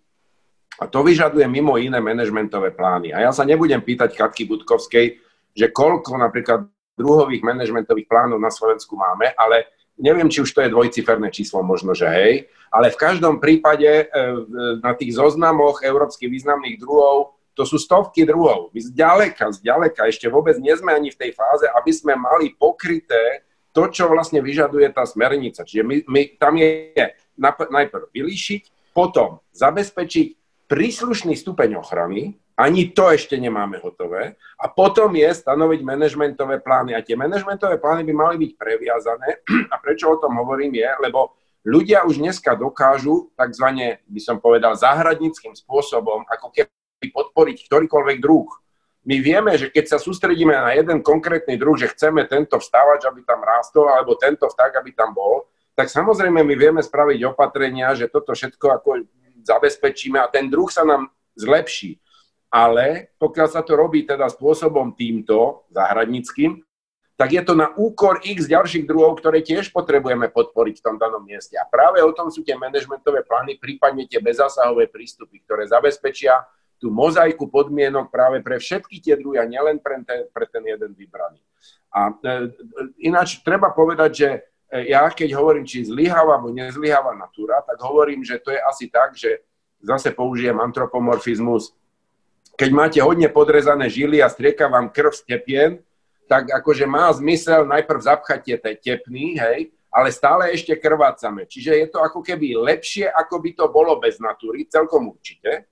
Áno, len to ešte nie je dobré a nie je to dostatočné. Čiže my potrebujeme ísť ďalej, ale ne, nedá sa povedať, že natúra je na nič. To nie je pravda. E, napríklad, keď sa pozrieme na to, čo tí ľudia chcú vidieť, niektoré druhy vtákov, hlavne dravých, ale aj niektorých ďalších, veľké šelmy a tak ďalej. My máme príklady, kde sa to zlepšilo viditeľne, ale to neznamená na druhú stranu, že proste tie tisíce ďalších druhov a biotopov sú pokryté. Toto je veľmi dôležité.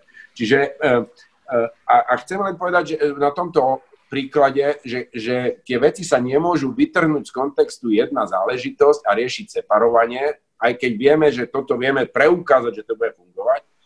Veľmi klasický príklad pre toto je, je pestovanie alebo využívanie biopalív.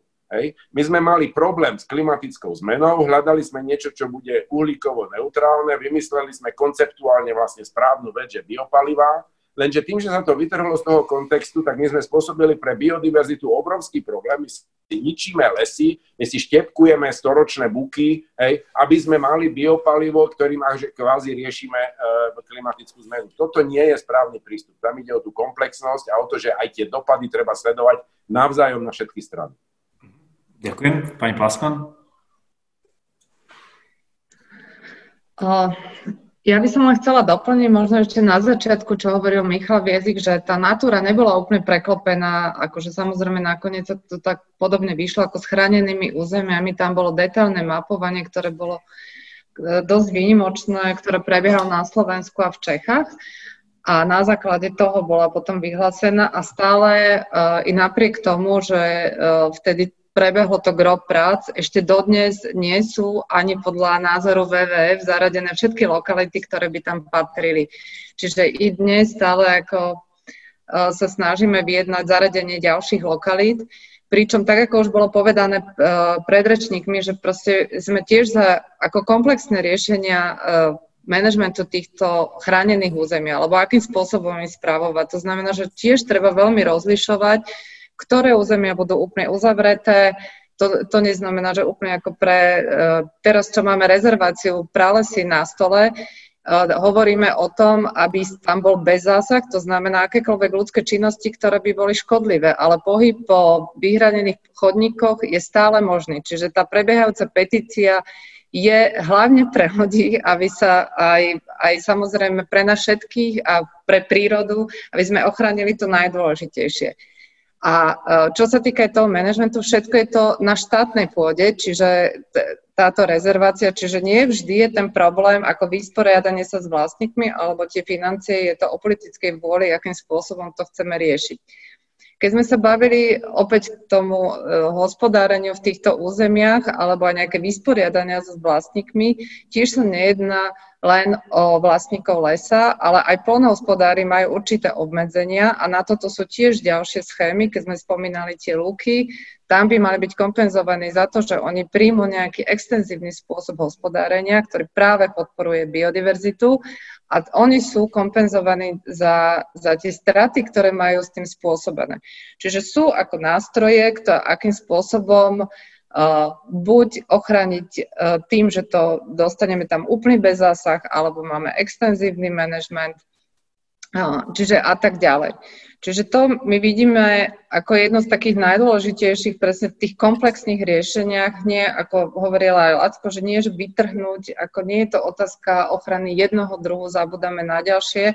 Je to naozaj uh, nájsť ten spôsob, akým spôsob, a akým spôsobom, eh, ja nemám rada ten výraz, ale používa sa pri manažmente chránených území, ale ako sa budeme starať o tie chránené územia, ale tak, aby to stále uh, naozaj prinášalo aj to človeku nielen zo, zo, z tej strany, čo sa týka prírodných zdrojov, ale aj tú rekreáciu, aj ten, ako zachovať to stále pre to využívanie, uh, aj pre ten turizmus, čo nemusí byť len prírodný, hej, ale otázka, kde sa to urobí, ako sa to urobí a nie je naozaj, pokiaľ my nebudeme mať jasné pravidlá, čo sú práve tieto plány, o ktorých sa tak uh, teraz hovorí a môže byť pre poslucháčov niečo veľmi vzdialené, ale tie definujú tie pravidlá, že jednoducho tá lanovka nemôže ísť úplne v, te, v tejto oblasti do, do tých najvzácnejších území, ale toto môže byť využívané turisticky a tak ďalej. Čiže to si myslím, že je akože veľmi dôležité e, ako komplexné riešenia pre celé územie a nie čiastkové povolenia akejkoľvek činnosti. Ďakujem pekne. Máme tu druhú sériu otázok. Opäť vyberiem pár. Začnem takou veľmi špecifickou, ale ona v podstate môže byť aj trochu širšia, týka sa opäť tých lúk, ale môžeme sa baviť aj o iných, o iných typoch krajiny. No otázka je, že teda ten poslucháč hovorí, že zarastanie lúk je dôsledkom vyhubenia pratúrov divých koní bizonov na našom území a že či súčasťou a, a, takéto podpory biodiverzity by nemalo byť aj opätovné nasadzovanie týchto druhov do prírody. Môžeme sa baviť aj všeobecnejšie, že či tento typ aktivít má, môže pomôcť, z akého okolnosti môže pomôcť podporiť biodiverzitu. Potom je tu druhá otázka, ktorá je trošku povedal by som, širšia. Niekedy v týchto diskusiách vzniká taký akýsi rozpor ako keby. Že na jednej strane sú tu tí vlastníci, ktorí žijú s, tými, s tou polnospodárskou pôdou, s tými lesmi, a v niektorých prípadoch dokonca celé generácie sú tu ľudia, ktorí ich, ktorí ich obrábajú, využívajú. A, a potom je tu akože niekto zvonku, ktorý im príde a povie, majte s tým robiť to alebo ono, aby ste chránili biodiverzitu na tomto území. Čiže otázka ale pre mňa je, že akým spôsobom je možné zapájať týchto vlastníkov do, do vôbec tvorby takých, toho režimu, ktorý dokáže na jednej strane chrániť biodiverzitu a na druhej strane stále umožňuje nejaký typ hospodárskeho využívania toho, toho územia.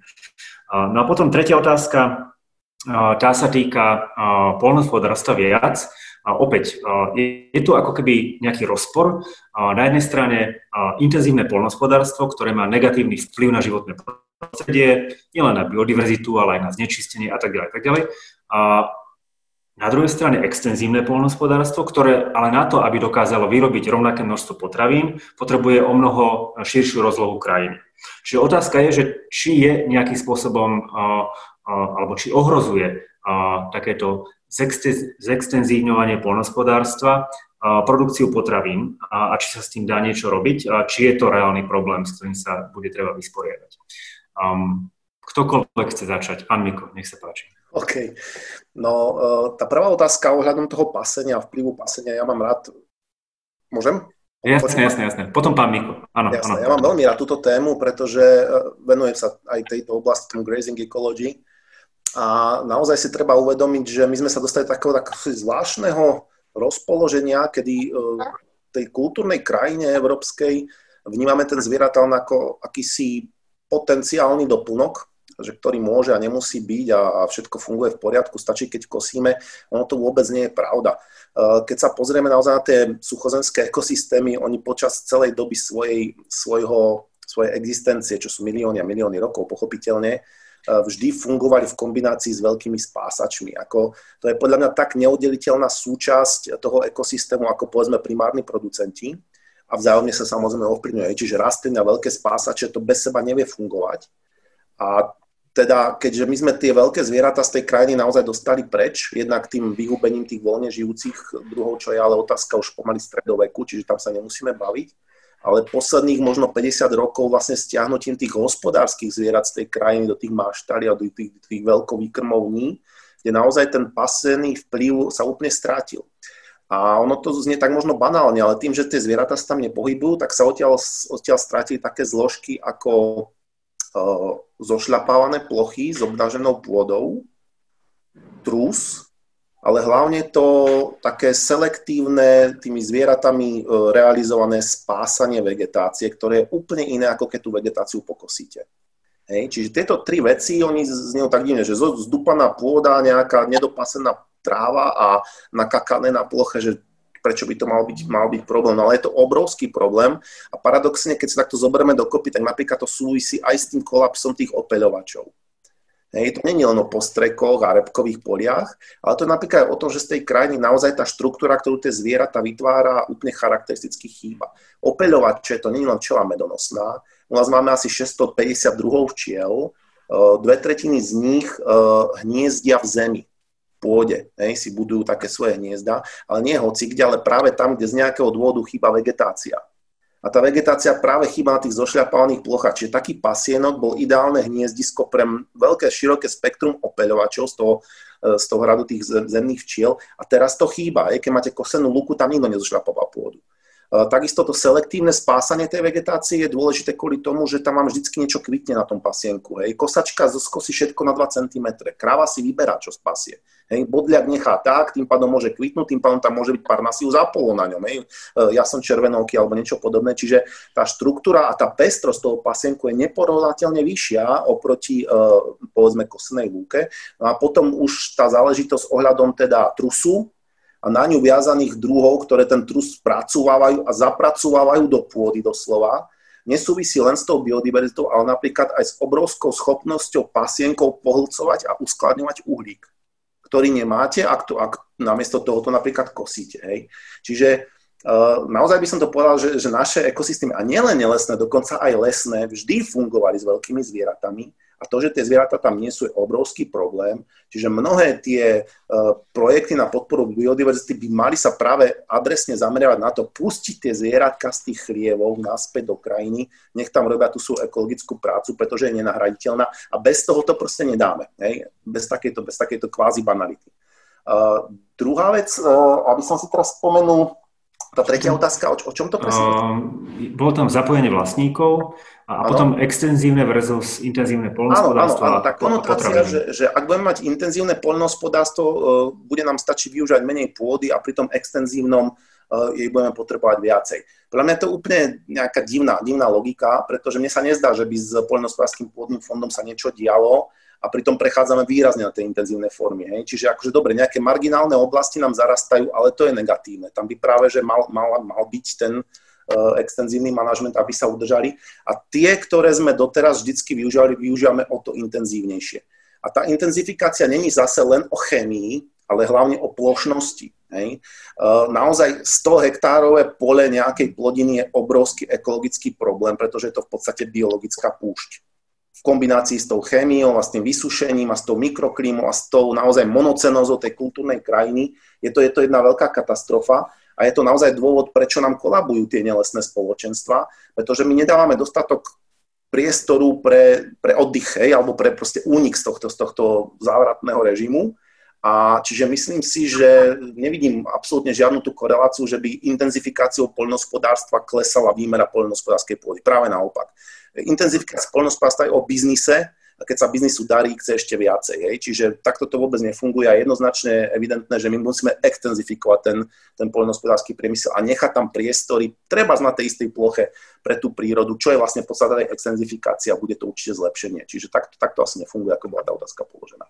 Ďakujem pekne. Pán Miko sa Ja, ja vynechám tú manažmentovú časť, lebo na to tu už bolo veľa povedané, ešte iste aj bude, ale tie dve otázky mi nedajú, musím zareagovať. Tak začnem tou poslednou. E, je úplne zvrátená predstava a neviem, prečo my stále na to počujeme, možno, že ešte to sú dozvuky nedostatku z časov vojny a po vojne, že potrebujeme dorábať viacej potravy. To vôbec nie je pravda. V európskom priestore sa vyrába oveľa viac potravín, než Európania potrebujú. Ešte raz opakujem, produkujeme oveľa viac, než potrebujeme. Je tu velikánska nadprodukcia, ktorá sam samozrejme má ten význam, že je to obchodná komodita, že tie veci sa predávajú a za to niečo iné kupujeme. Ale nie je pravda, že potrebujeme pestovať viac, aby sme mali dosť potravín. Čiže, čiže tá premisa, ktorá ako keby tlačí na to zintenzívňovanie a zaberanie pôdy pre produkciu potravín, nie je založená na správnom predpoklade. Je založená na tom, čo povedal Michal Viezim na biznise, že čím viac máme, tým viac vieme predať a viacej si vieme kúpiť, a neviem, pneumatik z Ameriky, ale nie je to o tom, že by sme to potrebovali z hľadiska prežitia. To nie je pravda. Najväčší problém, ktorý máme s výživou, by the way, je obezita. Konzumujeme príliš veľa potravín ako spoločnosť, ako jednotlivci, než by sme mali a ešte aj tak sme najväčší vývozcovia potravín ako Európska únia na celom svete. Čiže nebavme sa o tom, že my musíme nakrmiť ľudí v Nigérii, my by sme mali hľadať modely, ktoré umožňa im fungovať udržateľne v ich krajinách, s ich polnohospodárstvom a to, čo by sa malo vymieňať na svetovom trhu, by sa malo týkať veci, ktoré jednoducho tu v Európe nevyrastú. Asi teda nebudeme pestovať e, pod Tatrami pomaranče alebo figy, ale aj keď kto vie, jak sa to vyvinie. Hej? Ale ten point je proste v tom, že, že e, nie je pravda, že musíme produkovať viac hľadiska výživy. Z hľadiska biznisu sa môžeme o tom baviť. A druhá vec je to zapájanie vlastníkov. Som veľký priaznivec toho, aby sa vlastníci zapájali do ochrany prírody oveľa viac. Ja som veľký priaznivec na zmluvnej ochrany prírody, kedy sa definujú v podstate ciele a postupy a vlastne na základe zmluvy s vlastníkom, ktorý je dokonca financovaný zo strany štátu, aby tak robil, že sa to proste nemusí nutne zabezpečovať na úrovni štátnej ochrany prírody. Problém len je, že to nemôže byť trik, ako vlastne poza bučkou vlastne dosahovať tých svojich hospodárskych cieľov a ešte sa tváriť, že to tak nie je, ale musí to byť naozaj skutočne s tým cieľom, že to robím pre tú biodiverzitu ako manažment chráneného územia. A my ešte neviem, či sme tak ďaleko v tej spoločenskej diskusii, že sme na toto pripravení a ochotní. Ale v každom prípade e, tá logika, veľmi často ja počúvam hlavne u vlastníkov lesov, ale konec koncov aj u niektorých polnohospodárov, že však to, že tu vyhlasujete na mojom lese chránené územie je dôsledkom toho, jak ja som tam hospodáril, takže len ma nechajte proste to robiť ďalej a všetko bude dobre. Uvedomme si, že sa mení ten ekosystém, myslím teraz ten podnikateľský, tí ľudia sa k tomu chovajú, aj keď tí jeho, ich dedovia možno zabezpečili ten stav, ktorý bol dobrý, tak oni sa tomu musia prirodzene venovať ináč. Dneska proste musíte mať určité objemy, aby to bolo ekonomické, musíte využívať stroje, cesty a tak ďalej. Čiže to sa mení a to chovanie nemôže byť akože prirodzené, ale musí byť nejakým spôsobom cielené na tú ochranu prírody. A to je ten problém. Čiže áno, je to možné, je možné sa dohodnúť, je možné e, vlastníkov zapojiť, som všetkými desiatimi za to, ale neznamená to len zachovanie toho, že budeme robiť ďalej, ako sme robili, lebo máme proste tú skúsenosť, že to zhoršuje situáciu. Ďakujem pekne. Pani Plasman, vidím, že sa hlásila. Hej, ja by som uh, tiež len doplnila ešte na margo toho, čo bolo hovorené o potravinách, ešte čo aj zohráva presne tak, máme nadprodukciu, ale nedávno, nedávno uh, sme sa povenovali viacej tejto téme a ja som bola prekvapená, že proste akým spôsobom uh, my prichádzame o tie všetky potraviny, že 40 až 40 potravín sa vyhadzuje. A to nehovoríme o tom konečnom konzumentovi, že to z domácnosti, ale na tom celom reťazci od toho, že zoberú úrodu, nejakým spôsobom spracovávajú, zle skladujú a tak ďalej. Čiže 40 potravín sa vyhodí na celom reťazci až, až domov. Čiže to je niečo, na čom treba pracovať a považujeme to za veľmi dôležité vôbec zmeniť nejaké návyky konzumentov presne od toho, čo jedia, aké, a akým spôsobom sa stravujú a tak ďalej.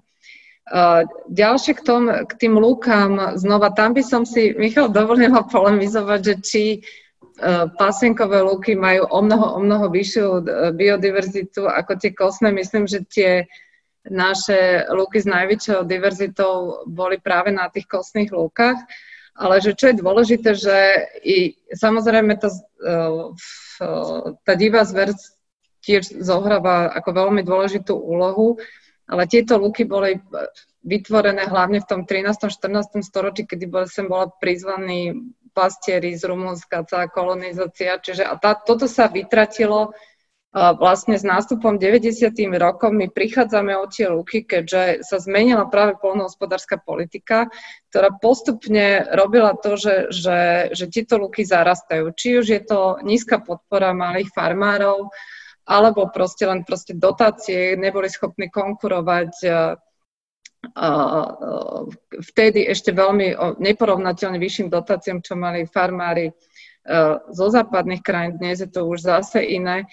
Ale tu je veľmi dôležité, ako naozaj, akým spôsobom sa tá poľnohospodárska politika nastaví. A znova uh, som veľmi tiež za to, uh, čo spomínal Lacko, že, že za zmluvnú ochranu.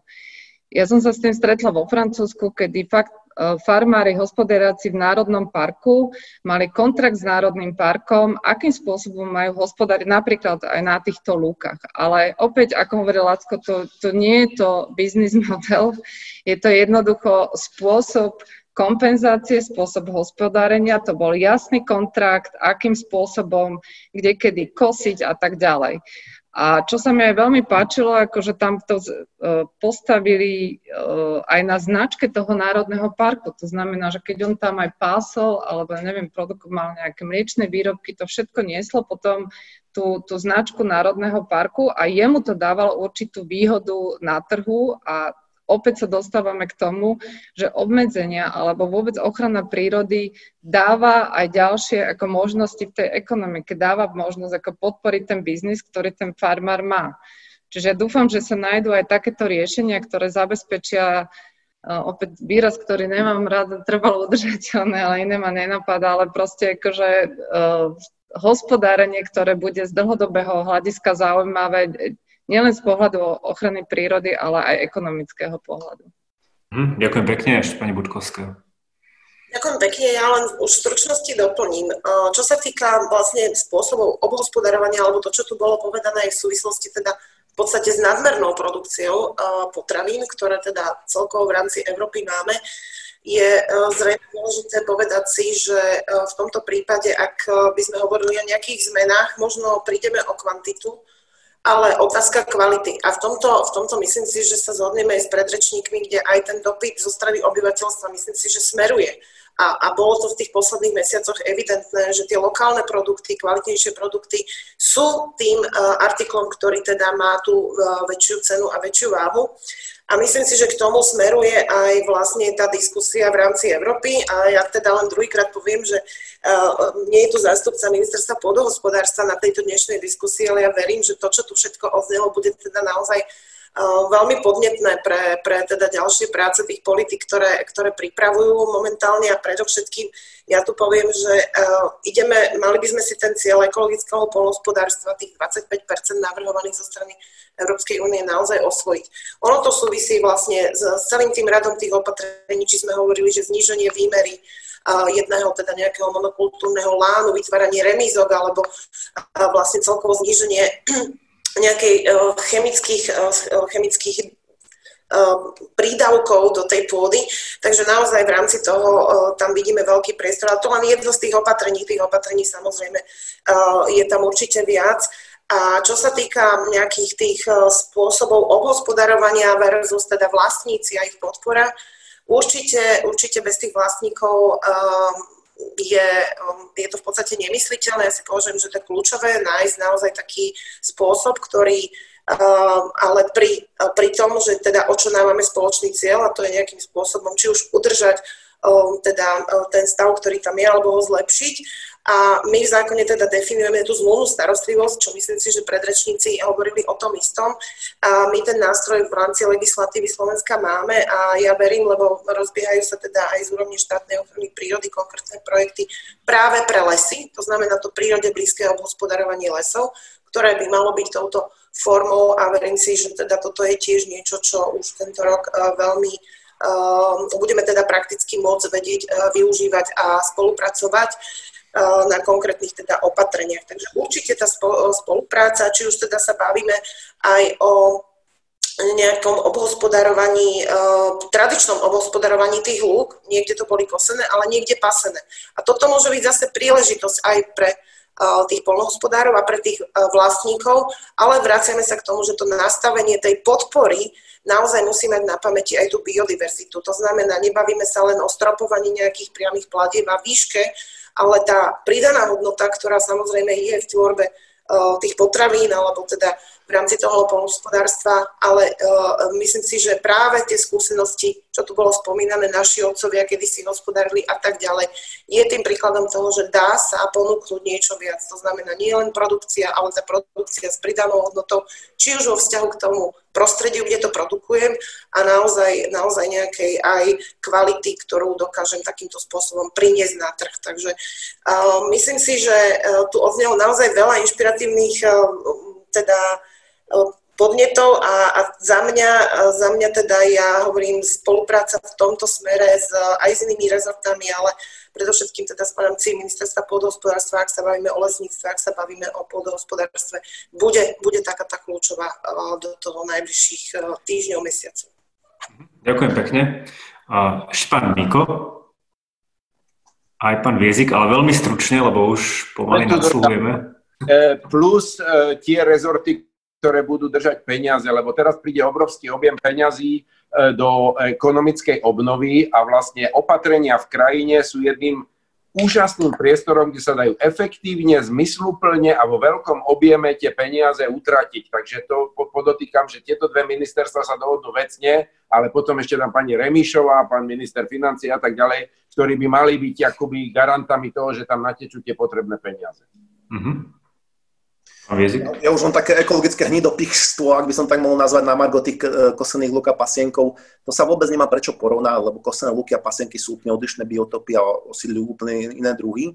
Nehovoriac o tom, že ten svetový rekord tej e, diverzity na meter štvorcový bol z extenzívneho ovčieho pasienka, ktorý sa v súčasnosti už možno kosí, hej, ale to je akože úplne ne, neadekvátne. Každopádne, keď hovorím o biodiverzite, nemôžeme hovoriť len o diverzite rastlín, ale naozaj všetko brať do okopy, hej. Mm-hmm. Ja mhm. som sa chcel skôr ale vrátiť k tomu poľnohospodárstvu, že ja, ja to nevnímam až tak, uh, že, že by ten hlavný problém bol naozaj to, že, že ohľadom potravín.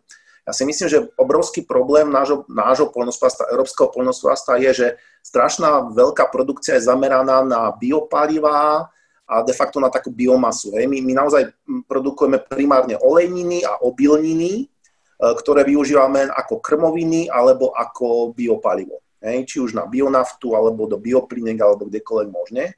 A to je zase tá koherencia, že toto robíme kvôli tomu, lebo je to dobre pre biznis, pretože to strašne silne dotované aj z hľadiska Európskej únii pre tie obnoviteľné zdroje, s tou stratégiou a tak ďalej.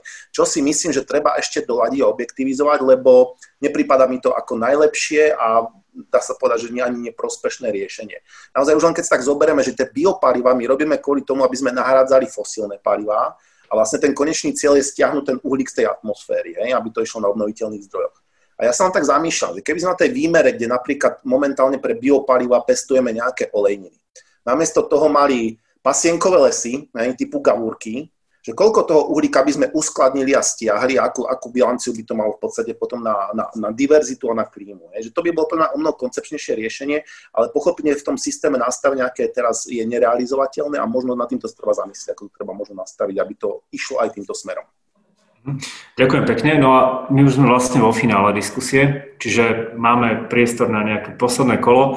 A predsa len položím ešte jednu otázku, ktorá tu zaznela v rôznych verziách medzi, medzi poslucháčmi.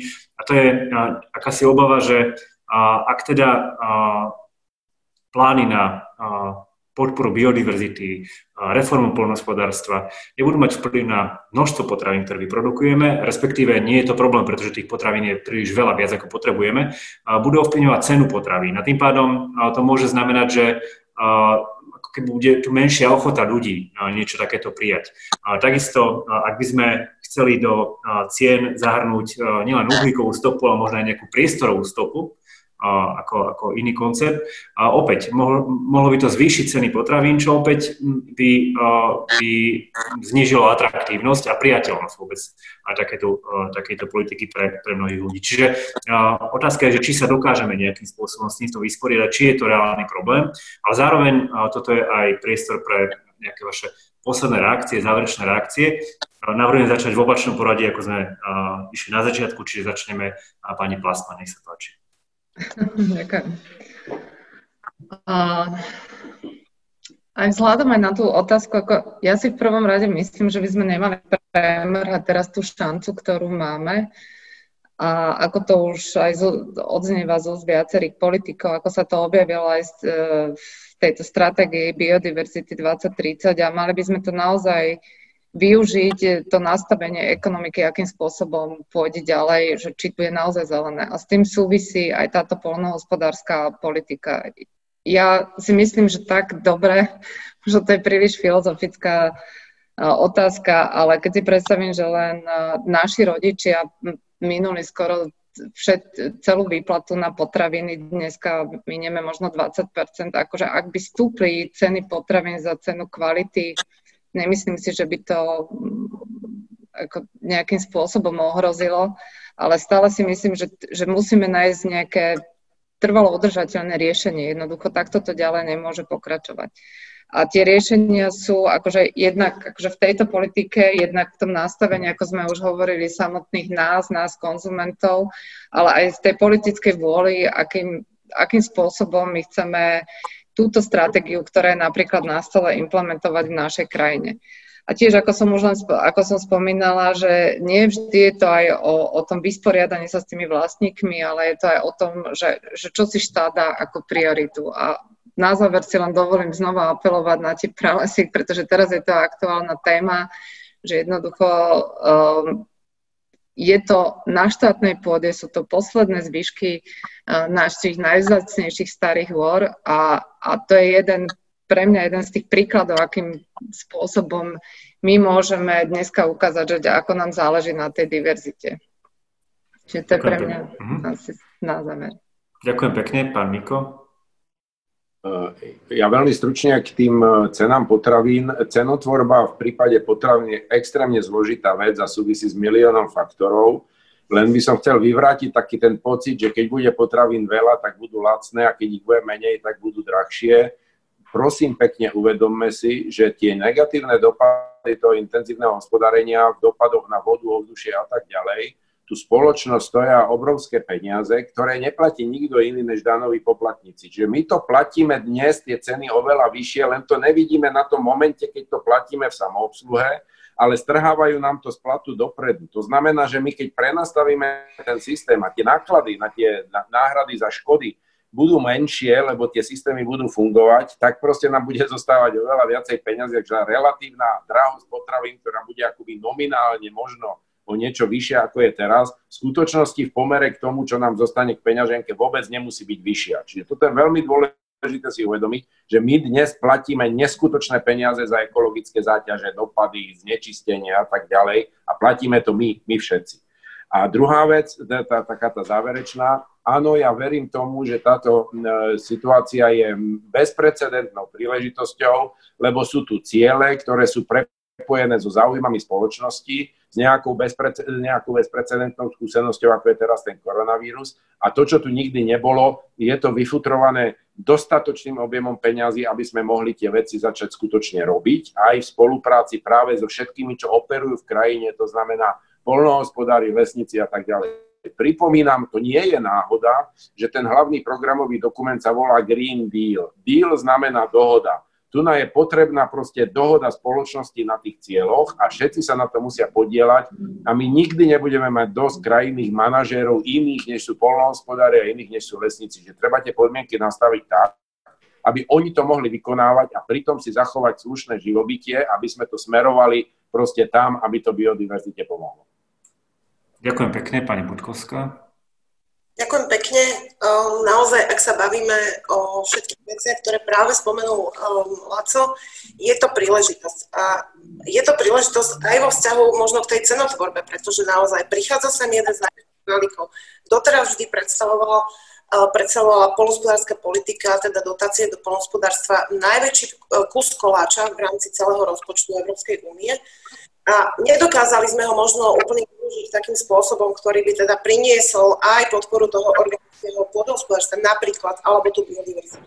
Teraz okrem toho nám prichádzajú ďalšie finančné zdroje, ktoré naozaj majú nejakým spôsobom podporiť uh, ekonomiku a to je príležitosť pre nás, ako my to využijeme, ako si to nastavíme a myslím si, že táto uh, biodiverzita, ktorá je súčasťou tej Európskej zelenej dohody, alebo táto stratégia pre biodiverzitu, je naozaj jedným z tých kľúčových faktorov, ktoré, ktoré máme na stole a ktoré vieme finančne v tomto momente podporiť, nastaviť to tak, aby sme teda e, naozaj podporili aj tie tradičné, ale tie pôvodné spôsoby, e, či už hospodárenia v lesoch, na pôde, ale vrátime, málo dnes sme diskutovali, to by bolo možno na samostatnú reláciu, e, vodozádržných opatrení, obnovy mokradí, kde naozaj je ďalší veľký potenciál, ale hovorím, je to samostatná téma. A myslím si, že Slovensko naozaj a, a to nie, teraz nehovorím len teda o ministerstve životného prostredia alebo teda o ministerstve podospodárstva, ale naozaj a, celé, celé to nastavenie využitia tých finančných prostriedkov je naozaj obrovskou príležitosťou, aby sme sa posunuli alebo teda naozaj sa poučili z nejakých nesprávnych prístupov v minulosti a urobili taký skok, ktorý nás posunie ako spoločnosť, ale na konci dňa naozaj bude ten prínos z hľadiska, z hľadiska všetkých tých opatrení, ktoré sme tu x krát spomínali, hovoríme o biodiverzite, zmene klímy, ale na prvom mieste je to pre nás, pre ľudí, aby sme naozaj my mali to prostredie zdravé, aby sme teda boli schopní naozaj ďalej fungovať aj ekonomicky, pretože toto je aj základ ekonomiky, táto naša príroda a naozaj nespos, nepilili si pod sebou konár do budúcna. Takže je to obrovská šanca, verím, že to zvládne teda celá spoločnosť nastaví sa mentálne a teda hlavne príjme tie opatrenia, ktoré nás naozaj posunú vpred. Ďakujem pekne. Ďakujem pekne a na záver pán Viezik. Na záver, tak uh, tú cenu, ja myslím, že Láco to veľmi krásne povedal, tá cena tých potravín naozaj uh, ani zďaleka nie je len to, čo platíme uh, pokladničke v supermarkete za nejaký rožok alebo kilo múky ale obnáša celú radu rôznych externalit, ktoré sa naozaj prejavujú zvýšenými nákladmi, najmä ak je to optimalizované celý ten proces. A špeciálne v prípade týchto nákladov, ktoré sa spájajú s poškodzovaním životného prostredia, tam platí bohužiaľ taká klauzula, že čím dlhšie je ten problém ignorovaný, tým viacej rastie cena potrebná za jeho odstránenie. Hej. Čiže ako náhle my budeme fungo- e, ignorovať naozaj katastrofálny kolaps poľnohospodárskej pôdy, e, znižovanie kvality podzemných vôd a rozvrat biodiverzity, tak prídeme do, takých, do tej fázy, keď to už riešiť budeme musieť a bude to stať enormne viacej, ako by to stalo teraz, keby sme pôsobili v podstate preventívne. Čiže z tohto hľadiska treba tú cenu vnímať naozaj. Ja si myslím, že najvyšší čas robiť tie kroky, aby e, to poľnohospodárstvo bolo menej porušujúce to životné prostredie, udržateľnejšie a zdravšie. Na Margo leso, lesov a lesného hospodárstva, podľa mňa súčasná forma, hovorím teraz o Slovensku, riadenia štátnych lesov alebo z toho ekonomického hľadiska je tá najmenej efektívna, aká môže byť, ako si viem predstaviť. Veľmi zaťažená, ako sa ukazuje, aj e, nekalými praktikami, korupciou a obohacovaním sa. Čiže tam e, akože ak dojde k nejakej zmene, vždy to bude zmena k lepšiemu. Akože myslím si, že sme, že sme na tom dne a tunak, tunak akože to riešiť treba. Európsky kontext je pomerne podobný Členské štáty veľmi momentálne tlačia na zintenzifikáciu lesného hospodárstva, na viacej ťaženia, viacej zapájania dreva do výrobných bioekonomických procesov, čo si ja myslím, že je veľmi nebezpečná hra, pretože to je priamy negatívny dopad potom na ďalšiu biodiverzitu a funkčnosti lesných ekosystémov. Treba tu byť veľmi obozretný. Ale v tomto duchu chcem teda uzavrieť, že som veľmi rád, že aj po tejto COVID-19 kríze, ktorá takto zamávala a ešte zamáva s ekonomikou eurozóny, je naďalej odhodlanie aj parlamentu, aj Európskej komisie na zelenú obnovu ekonomiky, čiže na zavedenie zelenej ekonomiky, čo neznamená, že budeme krajinu maľovať na zeleno, ale že pôjdeme naozaj spôsobom, akým fungujú napríklad ekosystémy. To znamená, budeme sa snažiť hľadať spôsoby, ktoré budú Eh, cyklické, ktoré nebudú produkovať odpad, ktoré zároveň budú produkovať pestrosť a stabilitu. To presne ekosystémy robia vo svojom fungovaní a naša ekonomika doteraz bola výrazne lineárna. Čiže my potrebujeme naozaj zabezpečiť tú obehovosť a v tomto duchu to nie je nejaká že alternatíva ochranárska alebo spedojasky. V tomto duchu je to naozaj že modernizačný smer, ktorý konečne nastaví našu ekonomiku na 21. storočie zodpovedajúce úrovni aj kultúrnej, aj technickej a hlavne nejakej takej morálnej našej spoločnosti. Aj naozaj najvyšší čas, aby sme to urobili. 10-15 rokov máme, dokým tie zmeny, ktoré spôsobujeme tým starým systémom, sa stanú neznesiteľnými a tomu musíme predísť za každú cenu. Ďakujem veľmi pekne.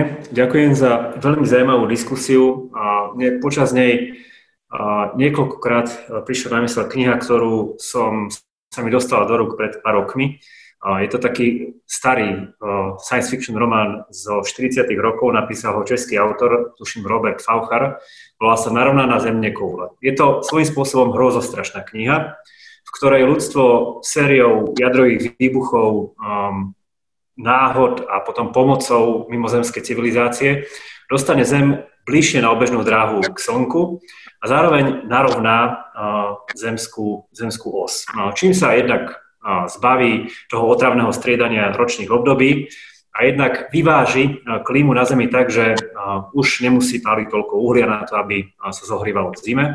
A zároveň v Čechách a na Slovensku je možné pestovať tie spomínané pomaranče. Máme trošku síce viacej púšti okolo rovníka, ale zúrodnili sa obrovské priestory subarktického Ruska, Kanady a tak ďalej. Myslím si, že táto vízia podľa autora vtedy určite utopickej budúcnosti, už taká tá technologická utopia nie je práve populárna. Skôr hľadáme nejaké citlivejšie prístupy k tomu, no, čo urobiť s tým antropocénom, s tým vekom človeka, do ktorého vstúpila planéta tak, aby to nebol zároveň posledný vek pre ľudstvo.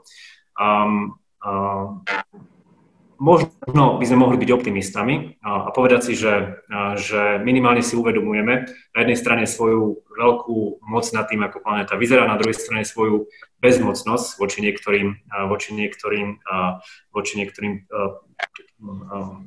dlhodobým, dlhodobým trendom, vývojom. Ale jeden z Marfieho zákonov hovorí, že ľudstvo na svojej ceste dejinami častokrát sa potkne o pravdu, ale väčšinou sa postaví opráši a ide ďalej. Dúfajme, že to nebude tento, tento prípad. A stratégia pre biodiverzitu spolu s ostatnými snahami a stratégiami Európskej únie bude implementovaná spôsobom, ktorý v konečnom dôsledku pomôže urobiť planétu ďalej obyvateľnou pre človeka. Spôsobom, ktorý je aspoň trochu, aspoň trochu priateľný tak to povedzme, pretože človek dokáže žiť naozaj v rôznych podmienkach. Ďakujem za diskusiu pánovi Michalovi Viezikovi, poslancovi Európskeho parlamentu. Ďakujem aj ja. Ďakujem pani Katrine Bukovskej, Budkovskej z generálnej riaditeľke Ministerstva životného prostredia Slovenskej republiky. Ďakujem pekne za príležitosť. Ďakujem pánovi Ladislavovi Mikovi, vedúcemu zastúpenia Európskej komisie.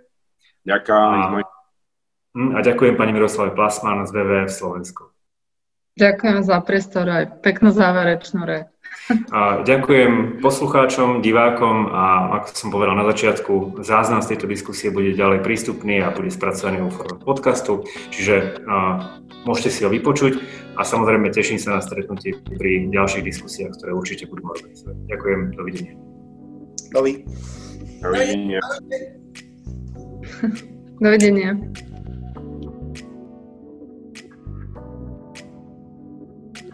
Ďalšie naše podcasty nájdete na stránke www.euraktiv.sk lomka podcasty, v dennom newsletteri nášho portálu alebo si ich môžete vypočuť vo vašich podcastových aplikáciách.